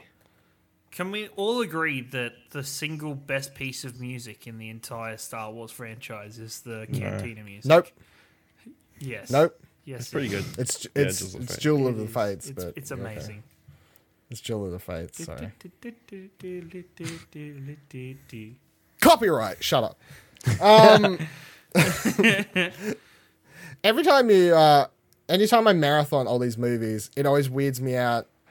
Obi Wan really weirds me out in this movie because here's a guy who took in Anakin at the age of what was probably eight or ten, got told he was too old, and then when he he dies, was probably thinking, oh, I fucked up by training that kid. Like, what a, what a, what a stupid idea. Fucking Qui Gon Jinn fucked me on that one, guys. Like, I should have just listened to the council. Like, obviously, that. Yeah, like, oh, god damn it. Like, I shouldn't have traded that damn eight, eight year old or 10 year old, whatever he is. And then Obi Wan in this movie is like, hey, Luke, probably hitting puberty or whatever age you are. think Like, older, you're a like teenager. 17, 18. Yeah, or, I, I think he's like 16 or 17 or something like that. When do you Or think something like puberty that. hits? But it's like, I don't know. Just, that's what it felt like saying. um, he's like, here's this way older kid, and come along, come along, the the son of the evil lord that fucking went evil that was trained way beyond the date that the Jedi Council wanted me to train him at. But the son of that guy, I'll train you now, and you're double the age he was when I trained him. Please hold this lightsaber in my house. You've never used one before. Just begin waving that fucking thing around. No problem, willy nilly. Don't cut your hand off. Be really careful. No, Not you'll yet. be okay. Let me just straight Good up lie boy. to you this like, whole entire time as well. Yeah, just it's just like Obi Wan in this movie is so weird, and he, of course he is really weird because a lot of the things they did to that character Yeah. they didn't know when they was making this movie. However, watching this movie in context of all everything we know that comes after and before this, Obi Wan in this movie. well, he has been really living weird. alone for how many Just years? like, so what is going on? I get you get a bit weird after that. He just wants to talk to someone. Too many. I even talk to people. that Obi Wan in this movie is really weird compared to Obi Wan in that Rebels episode. Hmm. Hmm. Like that, I wish, even though we only got a small snippet of him in that Rebels episode, that Obi Wan is heaps better than the Obi Wan we got. Because the Obi Wan we got's confusing as fuck. Yeah, I'm a wizard. I'm a And, uh, wizard. uh, I'm a- it's old wizard Ben. Ken- I wonder if Ben Kenobi could be Obi Wan Kenobi. Old would really weird. I've, I don't know if I've brought this up on this Yes. podcast. It's you have, favorite- yes. I'll do, worst person in disguise, incognito Oh, ever. tell me. Yeah. Worst. He's supposed to be in hiding and he keeps his last name. yeah. well, I've I wonder, doing changed it. I wonder if Ben Kenobi and Obi Wan Kenobi uh, know each other. No, no. It's even worse when you say it's old Ben Kenobi. Old Ben 'Cause Kenobi. They, and- they used to call him old Ben Kenobi. It's like, Hmm, I wonder if they're old related. Ben Kenobi could be old Obi Wan Kenobi. and then when and then when Obi Wan's like, "That's me," Luke's like, what a "Oh surprise." shit, really?" What were the chances? surprise. I mean, Unbelievable. the Force What are the covered it up. of that? The Force covered it up, yeah. Unless Kenobi's like the Smith. I also, yeah, it's the Smith, Smith name. it's the Smith surname in the galaxy. That's what it is. Everyone's it's like, Kenobi. oh, there's so many damn Kenobis around. Yeah, Yeah, It's really weird. I don't know. it was uh, weird. The chances. It's of that. disappointing that you didn't recognize R two D two. Or, or was Yeah, I he being think, sly? um, I, in my mind, I just retcon him. Pr- I, yeah, I, in my mind, I retcon it that he's being sly to, Dementia. ha- to help with that. but that, yeah, just be like, or or Yeah. senile. All droids look the same. Hashtag not all droids. I also thought it was cool that they mentioned the Clone Wars. Maybe. I, I hadn't picked, didn't realize that. Yeah, that's yeah, that's one of the. Yeah. You didn't realize that? Yeah, it's like one of the things. Um, of course, when the the prequels were coming out, everyone just it's like, well, they got to cover the Clone Wars because they mentioned that. They got to mention they got to have the actual war because they talk about his dad being a general and Obi Wan being a general. They they mention all these things that you see in the prequels, but you just they just didn't do it very well when they actually did the prequels. The Clone Wars sounds a lot more exciting when Obi Wan speaks about it in this movie than it actually is in that the prequel movies. Yeah, yeah. Um, talking about Obi Wan, everyone likes to. This is another thing I was talking about. So this can tie into the the Rebels episode. The the fight between him and Vader. Ever since the prequels came out, I know a lot of people have problems with that fight because they're like, why is it so slower and more placed out compared to the the prequel? That's what era happens where when you get old. thousand one backflips in air and all all sorts of stuff just like that. slower. Well, it's not that. It's the the same. It's the same reason I gave when we watched the Rebels episode where um, Obi Wan fights Darth Maul, where they stare at each other for a long while. They do a couple quick quick lightsaber hits and then take each other down. Whereas even those two characters, when they fought during the Clone Wars episodes and Phantom Menace, were doing flips and stuff all over the back.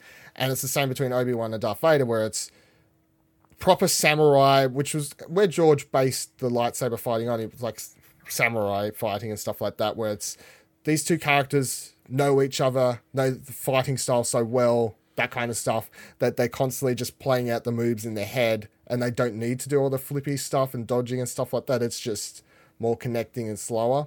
So even though they didn't uh, this wasn't what they were doing when they were making the fight. I think it makes sense in the scheme of Star Wars universe, especially because they've stuck to that with the Rebels episode between um, Obi Wan and Maul and stuff like that. But people are always looking for an explanation between for why their fight was kind of weird in the New Hope. What happened to Obi Wan? Also, Why did he disappear? Where's the body? Where he he he became a he, he joined the Force. His whole body joined the Force. Straight up turned into a force ghost straight away. Whoosh. Yep. On the spot. Peace out. But Yep. then Felt- why did felt like that Qui could Gon Jinn uh, have a happened to the body? Jawas? Yeah. Why did Qui Gon Jinn have a body? Because they didn't decide to make him into a Force ghost until years later, and they ha- they should probably re-edit that in the Blu-ray. Did Yoda just he went into disappear? purgatory and Uh, had to prove himself to get into Force Ghost Heaven first. yeah, yeah. For, for burdening, did- but for um, burdening Obi Wan with Anakin. Far out. Fucking god. Sorry, Important point. Why didn't Obi Wan just like keep a pocket full of sand? I know Like, your literally weakness. Just throw sand at Darth Vader. Just like throw- huff sand. Just throws it at his eyes, but the, the All this mask doesn't go time. through the mask. no, but it, like it would get like sucked into his breathing apparatus. He'd be really inconvenienced. He'd be pissed. Inconvenience. He'd be really inconvenienced. Is your is your thing you just said?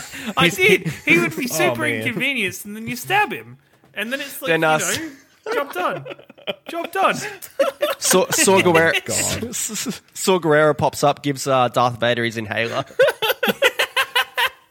You can you can have a puff of mine, man. You'll be fine. Oh my god. This is is what, this is what happens an hour and a half into this podcast. No, this is what happens five minutes into any episode of Platinum Explosion. Yeah, so I'm not true. surprised at all. Yeah. um, Unlike does this anyone else have any uh, thoughts on New Hope watching it? Um, just general wrap ups or notes they took on it. Uh, impression. If you haven't watched the movie for a few years, any thoughts and stuff like that? Ash. Yeah. Like I said, it was kind of slow, especially like it took like 18, 20 minutes before Luke was introduced. So I that's something I noticed. Like Yep. maybe because I was like, oh crap, I don't have much time before we have to. Hope this starts getting along. I left it till the last minute to start watching these. Uh, yeah, and then the, at the end, they all seem to be very hunky dory. Han came in and saved the day, and everybody's so super happy to see him. But everybody was super pissed with him before. Yeah. So it's kind of Yeah. Characters in this Yeah, movie are very are. forgiving, apparently. um, Kieran? I guess my couple of these. One is the shout out to my favorite scene. That's probably my favorite scene for the wrong reason. Is the uh, and I, I I I thank my friend who showed me this every time when I watch it. But when they're entering the uh, when the stormtroopers are entering the prison area, and one of the stormtroopers like smacks his head off the Yep. door frame. I replay it like three times every time I watch the movie. Oh my god. he likes At that point, I always have to like rewind and do it again because it's just so funny. Uh, if you if you don't know about that, audience members, tweet at me. I'll- Most I'll people show know about You that have scene. to, It's like but a some people famous won't. blooper I want to film introduce that reel. to somebody's life. I want to do something Oh my good for God. once in my life. Um, anything else? also, do you prefer if Han shot first or second? First. Han shot I, first. I um, I don't care. Han shot accurately. That's all that matters. It, yeah. If, as long And as Greedo hits didn't. His shot was terrible. Have you seen Greedo's shot? Yeah, Greedo misses by a mile. It was the Force, man. Maybe. The Force like bounces it around. No, don't start that crap. um, buddy. Uh, yeah, I took a few notes. Um, one of my favorite scenes was the Luke kind of getting out of his dwelling and overlooking the two, the two suns or moons. Yeah. And then the, Oh, yeah, the beautiful shot, beautiful yeah. shot. Soundtrack plays. I love that. Um, one of the funny moments was um, Obi Wan when he when he goes, "Oh, blast points uh, too accurate Ah. for Sand people. Only, only Imperial stormtroopers are that precise." And I'm like, "Are you are you kidding Oh, me? good joke. You- what kind of?"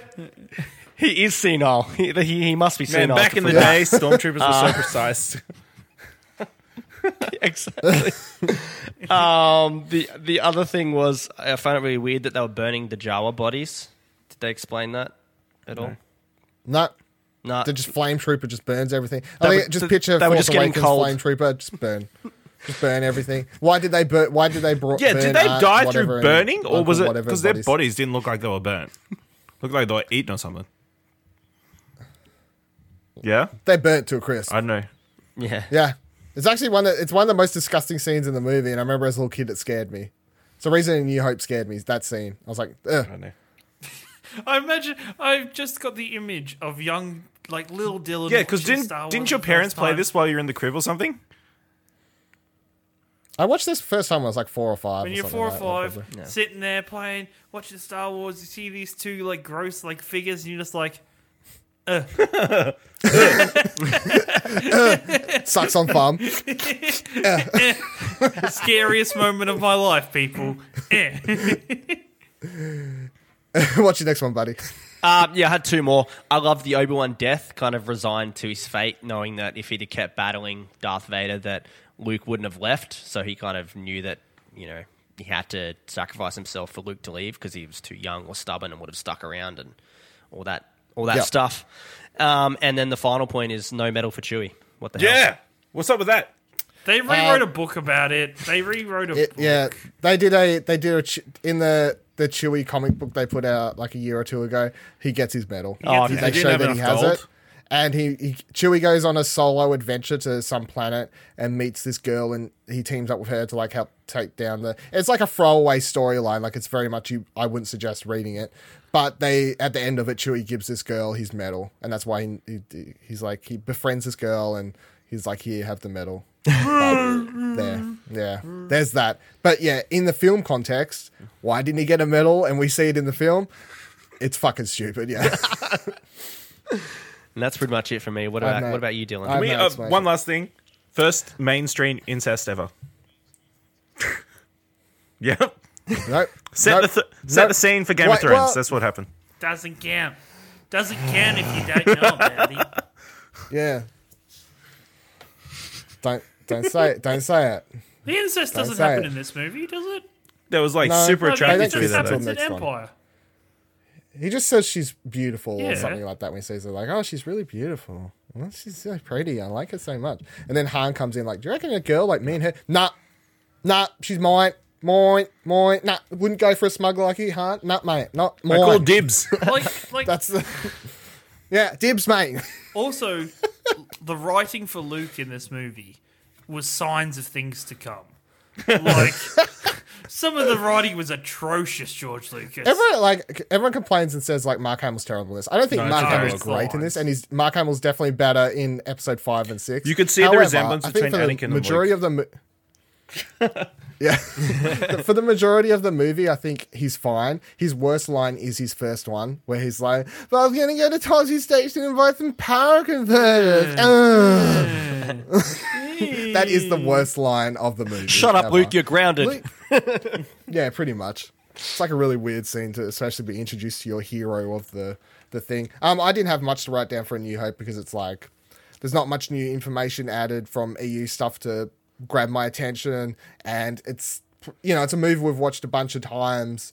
The the most interesting thing is just always trying to just generally watch it straight after Rogue One. I just find it a like a I find I do really enjoy that package of a watching those two movies back to back, and I've done it twice now, and I, I think it's it's really great. Obviously, not something I'm going to do every second week as much as I like Star Wars because it's like a four hour marathon. But I, I just do think the movies work so well together, especially because soon as I finish Rogue One, I just want to watch A New Hope. I can't watch Rogue One by itself without wanting to watch A New Hope straight after it because it just gets me straight at the end. It just gets me there. I'm like, oh, I just fuck, I need to watch A New Hope. And when I finish A New Hope, I don't feel the rush to watch Empire because it doesn't have like that lead on click because A New Hope basically finishes and everyone's happy and cheery and here's some medals and they're like, but it's not over. And they, it doesn't have that like cliffhangery end that of course Empire has where to, to lead you on to want to watch the next movie. But yeah, no, New Hope's great. Can't wait. There's all, there's all sorts of stuff. All right, let's cover quickly. Um, let's cover quickly some Star Wars news and grab everyone's thoughts on these things. So, Star Wars live action uh, trilogy of new movies was announced. Uh, Rian Johnson is directing at least the first one, and he's overseeing the general production of all of these movies, which to me, I presume means like setting up the world, the characters, the general overarching themes and story of the trilogy. But he may or may not be directing all three of them. I'm going to presume he'll direct the first one, then probably pass off, maybe come back to do the third one or something like that.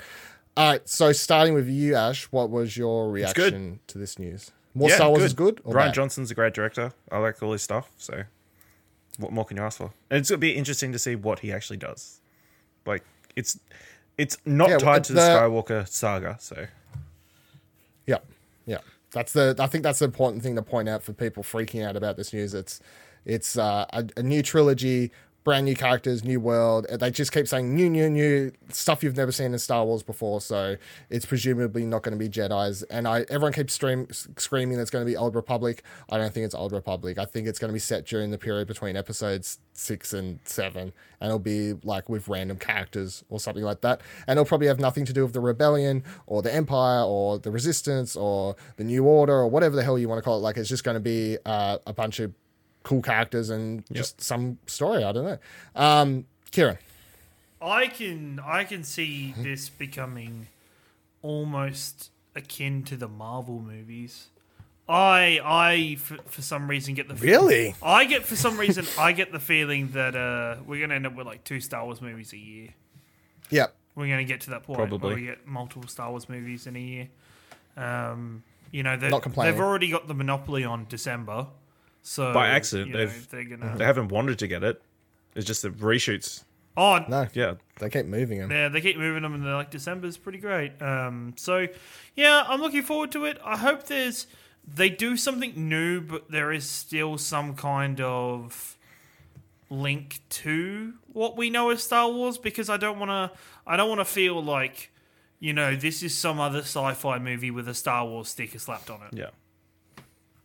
Yep. Yep. Uh, buddy. Very worried actually for that kind of that reason Ooh. about um, you know what you the parallels to the Marvel Cinematic Universe and kind of the oversaturation and how how dearly I hold Star Wars in my heart.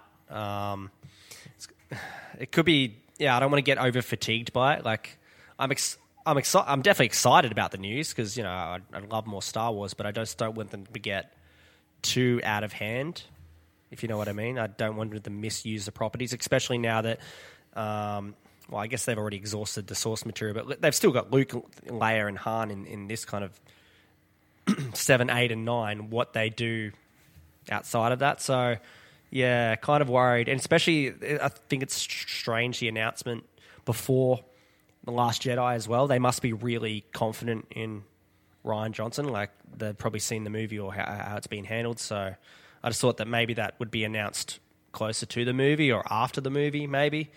Whereas, yeah, kind of maybe. I think the announcement got forced because it was announced during a um, Like a financial meeting. uh, like a stockholders meeting or whatever you want to call it like that so it's one of those things where they have the meetings they know the information can go they do it in the video game industry as well of course where uh, they'll have these meetings and they will stuff will just get announced because these these these things are like public or they're not very like private they get leaked easily stuff like that and instead of just trying to keep it hush hush because knowing that it probably the information would probably get out during a stockholder meeting Yep. they just announced it properly, which is probably the smarter way because then they get to be in charge of the information that's put out there and they can be uh, like put out videos and be like, this is really exciting news instead of just like random variety story like leak. Apparently, Rian Johnson's doing a story and then everyone's like, oh, what's that, what's that even mean? So, yeah. for, for me, Um, sorry, quickly. For me, for it to not go down that Marvel route, it would have to be a kind of a linear, linear story with all those characters in each movie. Not, you know, here's your Thor movie with some little touchstones to, you know, what's going to happen here. And here's your Captain America movie with all these other things that you have to see in this movie. Kind of forcing you to watch all these individual character movies to get the the gist of Yep. the, this, you know, ensemble movie. So as long as it doesn't do that, then and it doesn't follow that kind of business model, then that might be fine because then it's at least it's a trilogy. Hey, this is three movies in a row. This is Back to the Future one to three. This is you Dark know, Knight. something like that. Mm-hmm. Your Do you reckon Knight. they do something similar to what they've done with the books, where a movie comes out and then they jump back based on the feedback they get from those um, and kind of fill in some points? Like, do you reckon we go back and we get um, like a, a more maybe Finn based movie or? Um, do we go back and why is the character's name slipping from my mind now? Rey. Um, Poe. No, we're not going to get a no, prequel for whatever. Rey. Not Rey. Um, Finn's friend. Poe. Poe. Poe Dameron. Are we going to go back and get Oh. a Poe Dameron movie? Like, It's um No, because he has his own comic book series. That's basically a prequel series. yeah yeah. So it, it'd be interesting to see how they use these extra movies. Um, I've said I'm such a. As far as I'm concerned, you could make a Star Wars movie that is a legit comedy. You could make a Star Wars movie that is a legit horror movie. You can make a Star Wars like as far as I'm concerned, the Star Wars universe is so it is the reason I love it so much is because the universe of Star Wars is the greatest cinematic whatever universe that feels lived in whole and it feels to to me if done correctly you could do every single genre possible to make in the Star Wars universe if written and directed correctly. So when they announce they're doing three more movies, I'm automatically like, do something crazy. Don't make it a war movie. Don't make it like a boring, another random character like Luke or Rey is found on the planet and they go on a hero mission, even if it has nothing to do with like the like if it's a big thing. But do something crazy. Make like a horror movie. make three comedy, movie make, like, Porg serious documentary drama, series. Something. Yeah, Mockumentary. fucking give it to me. Yeah. What we do in the galaxy. Lock it in. Lock it in. But I think because Rian Johnson's in charge of this from the get go, and he's going to be overseeing it and at least directing the first one. When I when I'm thinking about Brick, Brick, yes. it's Brick, right? Yes. When I'm thinking about Brick uh, specifically, he's that movie to me is like his that's that's Yep. like Rian Johnson, and it's a very character piece, and it's just got a bunch of characters and a mystery, and it's just a bit it's it's a very weird movie when you think about it and you watch it. it just has this weird off feeling thing. So I can imagine Rian crafting a weird, smaller scale, very character focused Star With Wars Joseph Gordon-Levitt. like that. Oh man, if he puts Joseph Gordon-Levitt into Star Wars, I'm fucking sold. that is like my life right now. Um, so no, I'm excited. I can't wait to find out more. And I, I, I I also think whenever people are like, oh, they're going to oversaturate it, and like you, you, like too many movies are going to ruin it. I think so, because because of the fact that I read like so many of the comics and the books and all that sort of stuff, the idea of oversaturation doesn't even come to me because I'm constantly taking in Star Wars, I guess, mm. compared to people who don't read and st- the books and the comics or anything like that. It's like that could scare you, but to me, it's like I'm already fucking reading something like every week or two that's Star Wars. An extra movie a year doesn't. That an extra two hour movie a Barely year to me is like A drop in the water. barely anything. Not enough. Yeah, Not like in the scheme of things, it's like so when people are like, oh, they're trying to tell too many stories, they'll run out of ideas and stuff like that. I'm like, they're they're, they're putting out things weekly of, of Star Wars, and they're coming up with stuff, and they're they're they're already the, the stuff they've got in that's airing in Rebels now. They wrote like three years ago. They're so far ahead on the scale of what they're planning that they I just I, I think they're being very smart and I completely trust Lucasfilm. Like I love Kathleen Kennedy. She's like really smart and every time I watch interviews with her, she seems so passionate and she's great. And the four or five people that are involved in the Lucasfilm story group that oversee everything that Star Wars does, they're all fantastic. They're all very passionate. Um, whenever you watch interviews with any of them, they're just all great. And just because of all those people that I know were involved in the, the behind the scenes of what's happening at Lucasfilm, I just have complete faith because they haven't done anything wrong to me yet. So I'm not gonna and until they've until they put out a movie I really hate or they do something bad, I've got no reason to to be angry. Like if they put out a crappy book every now and then, it's not the end of the world. If they put out a, a- an average Star Wars movie, it's not the end of the world to me. Like I don't need every Star Wars movie to be a nine or a ten. So, all right. And the last piece of news uh, would be I'm just going to say what would you like it to be and what do you think it'll be. Which is they announced that in 2019 we're getting a live action Star Wars TV series, which is something people have wanted basically forever. We got live, we got IGN did like a fake trailer once for like an old Republic series. I think IGN did that, and people have been on about like there was a talking. There was that one George Lucas was developing basically before uh, Lucasfilm got brought out from him under him, which was like the Star Wars Underworld series, and he, he apparently had hundreds of scripts for that. Ash, what would you like a live action Star Wars series to be, and what do you I'd love for it'll to be Knights of the Old Republic. Just a straight adaptation. That'd be awesome. Or like set in that world. That would be the dream. But uh, Yep. maybe something like what Visceral was working on, like a ragtag of scoundrels just running around the galaxy. Just shit doing Just just doing smuggling random jobs, stuff week to week, like different job each week, like a Yeah. Firefly sort of yeah, rip off. yeah, that makes sense. That, Yeah, that does seem, that's it's very realistic. viable. That's yeah. So Yeah. Uh, Kieran? I desperately want something about not the old Republic because if they did Knights of the Old Republic, I'd be a bit disappointed because there's some twists in that that kind of make it good. But um, I would I would love it to be a movie about the Jedi, like just before Phantom Menace, like maybe even more centered around Qui Gon Jinn um, or that kind of Qui Gon Jinn and Obi Wan's relationship, maybe, or something like that. That'd be really interesting. Um, but what I think it'll be, it'll be about similar to Ash's, but I think it'll be like about a small group of like rebels, um, like a, almost like Rogue One kind of style of movie without everybody dying. Yep.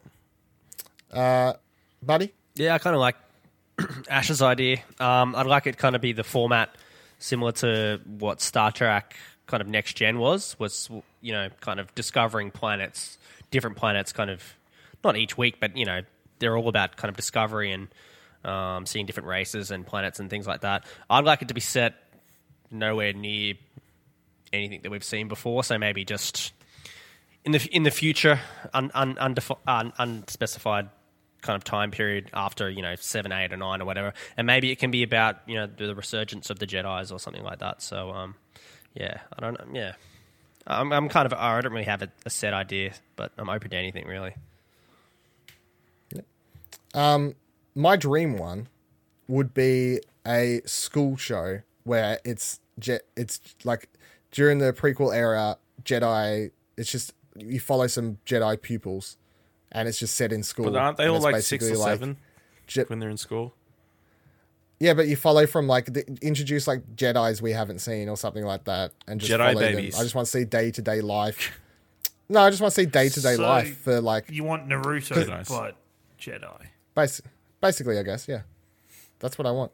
I'd be down Um, because a lot of the a lot of the bigger ideas where it's like you're saying like Qui Gon prequel and all this sort of stuff, I'm like I can't see that happening in a TV series of being viable. So when you when you think TV series, the reason like Ash's idea is probably the one that's going to happen. That's what you said is what I think's going to happen because you as soon as someone says that or you think it in your head, you you just see it easy. It's like it's a serial TV show week to week. They can just introduce random. It's like we're gonna take this cargo from A to B. That's a 42 minute episode. Uh, you just introduce some random bad guy they pop into every three episodes, and that's that's a TV show. That's like what most TV shows are, and most TV shows are crappy when you boil them down. But that's that's how it is.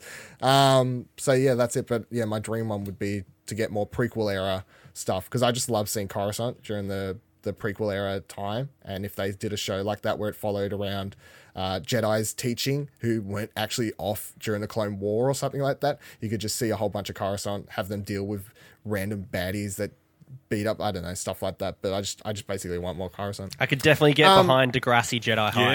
Yeah. Yeah, What about what about a Degrassi Jedi Palpatine slash House of Cards show? Yeah. No, no, yeah, without the touching. yeah, two tsunami. Two With Tsunami. Christopher Plummer. please, Lord. His surname I is was go- I Spacey. was- No, please stop. I hate you all. Stop. Um, I was going to I was going to give my general impressions of Battlefront, but we'll probably just wrap it up instead of doing that. Why don't you just give us your quick like impression? Come back next here week if you want to hear that. No, played it. So come no, back next week. Come and back I'll next play week. more of. I'll have played more of Battlefront. Um, So will but I. a BT dubs on that, by the way, in case you didn't read the news, there is DLC coming out on the 13th. Uh, single player DLC on the 13th. That is Last Jedi tie-in, where you're going to play as Iden Versio during like the rise of the First Order, and that's coming out on the day Star Wars comes out. So. I, that's that's cool. It's, I'm glad we're getting single player DLC for this game as well as multiplayer DLC and stuff like that, and that's great. But join us next week where I'll talk more about Battlefront. You can go to Explosion Network's YouTube channel. I've already got a Let's Play up right now of the first uh, prologue, first chapter, whatever you want to call it. Maybe more by now. Battlefront. Maybe more by now. That is true. I don't know how much work can All I the put work. in. I can put in all the work. Putting in in all the Velvet. work. That sounds like great podcast Old idea. Older on work. Putting in older on my fucking god. Um, thank you for joining The us. longest for our, piece of uh, content- Probably this will probably be the the longest episode of Explosion Network content ever, and this will be the longest episode of um, Alderaan Explosion as far as I'm concerned. But I've had a great time. I like talking about Star Wars. I don't know if that's evident by the, at this point, I'm, I'm glad you have all been here to join me along this ride. You can find Ash, me can on find you? Twitter at Ashley Hobley, A S H L E Y H O B L E Y. It's a thing. Thank you. Kieran, where can people find You you? can uh, find me playing Wizard's Chest on the Millennium Falcon, or over at Twitter at your boy Ringo. It's at Explosion, at, Explosion Pod Twitch or Oh well, if you want to, you- if you want to watch me on Twitch, like twitch.tv slash. Explosion Okay, you, Network. s- you said on Twitch and then, Did I say on Twitch? I meant Twitter. So so thank you. either at your boy Ringo on Twitter or sl- like twitch.tv slash Explosion Network. You're going to edit this so it sounds Thank you. like he knows what he's Um, talking about, right? um, no? no, no, I'm not. You Hell know, no, but- I'm not. okay. Hell Capable. fucking no, I'm Fine, not. that's fine. Capable. And special guest star Buddy Watson, thank you for joining us for this very long episode. I hope you've had a great time talking about Star Wars. Uh, where can people find you? Yeah, it's been awesome, man. Uh, you can find me over at Twitter at BuddyWatson12. and you can also uh, go find my podcast, Review Culture. It's on iTunes, the soon to be defunct SoundCloud, and all good podcast services. So uh, we've been uh, on a break for a month, uh, got married, all that Yeah. jazz, but coming back with the Justice League ep next week. So cool. Very good. Uh, you can follow me on Twitter at Viva Ladil, V I V A L A D I L. You can follow the show on Twitter at Explosion Pod. And don't forget to like the show, subscribe, share with your friends, do all the fancy, fancy things. Let's be honest, we're about two hours in, and I can't be fucked doing this whole slob of crap at the end of the show. But I hope you enjoyed it, and be sure to come back for next week. We'll be talking about Empire Strikes Back and Battlefront 2 and other things.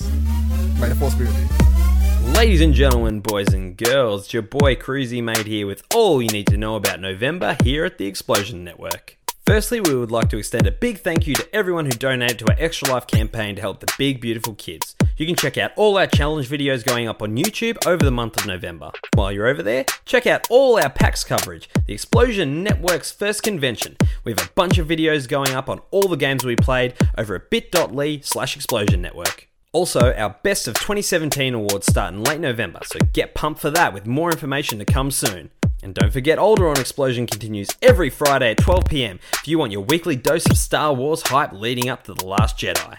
And you know, all our weekly shows will continue. Pleasure on Mondays, Plat on Tuesdays, and Grandstand Gurus goes live on Thursdays, all at 12pm. And finally, we will be returning to full form over on twitch.tv slash explosion network with all our weekly streams. So keep your targets locked on explosionnetwork.com for all of the explosive content. Plat plat! guys, guys, What? guys, guys. When when Vader and, and Luke Skywalker are both in the Cloud City, they really are Skywalkers.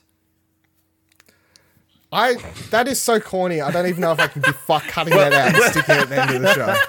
Wouldn't I'm gonna be honest. I don't even know. Like that might be beyond the point of return. How? anytime they're walking on a That's great ship that's like in orb, like in orbit, aren't they technically Yeah, Skywalking? technically, Ash is right. no, Yeah. but then they're orbit walkers. What if I they're you under so the much. in the atmosphere and they're walking around the ship? Then they're atmosphere walkers. They're not in the sky. So if they're on Endor, would they be moonwalkers? Hey, yes, yeah. I hate that you've sunk to the fucking level, buddy. God damn it.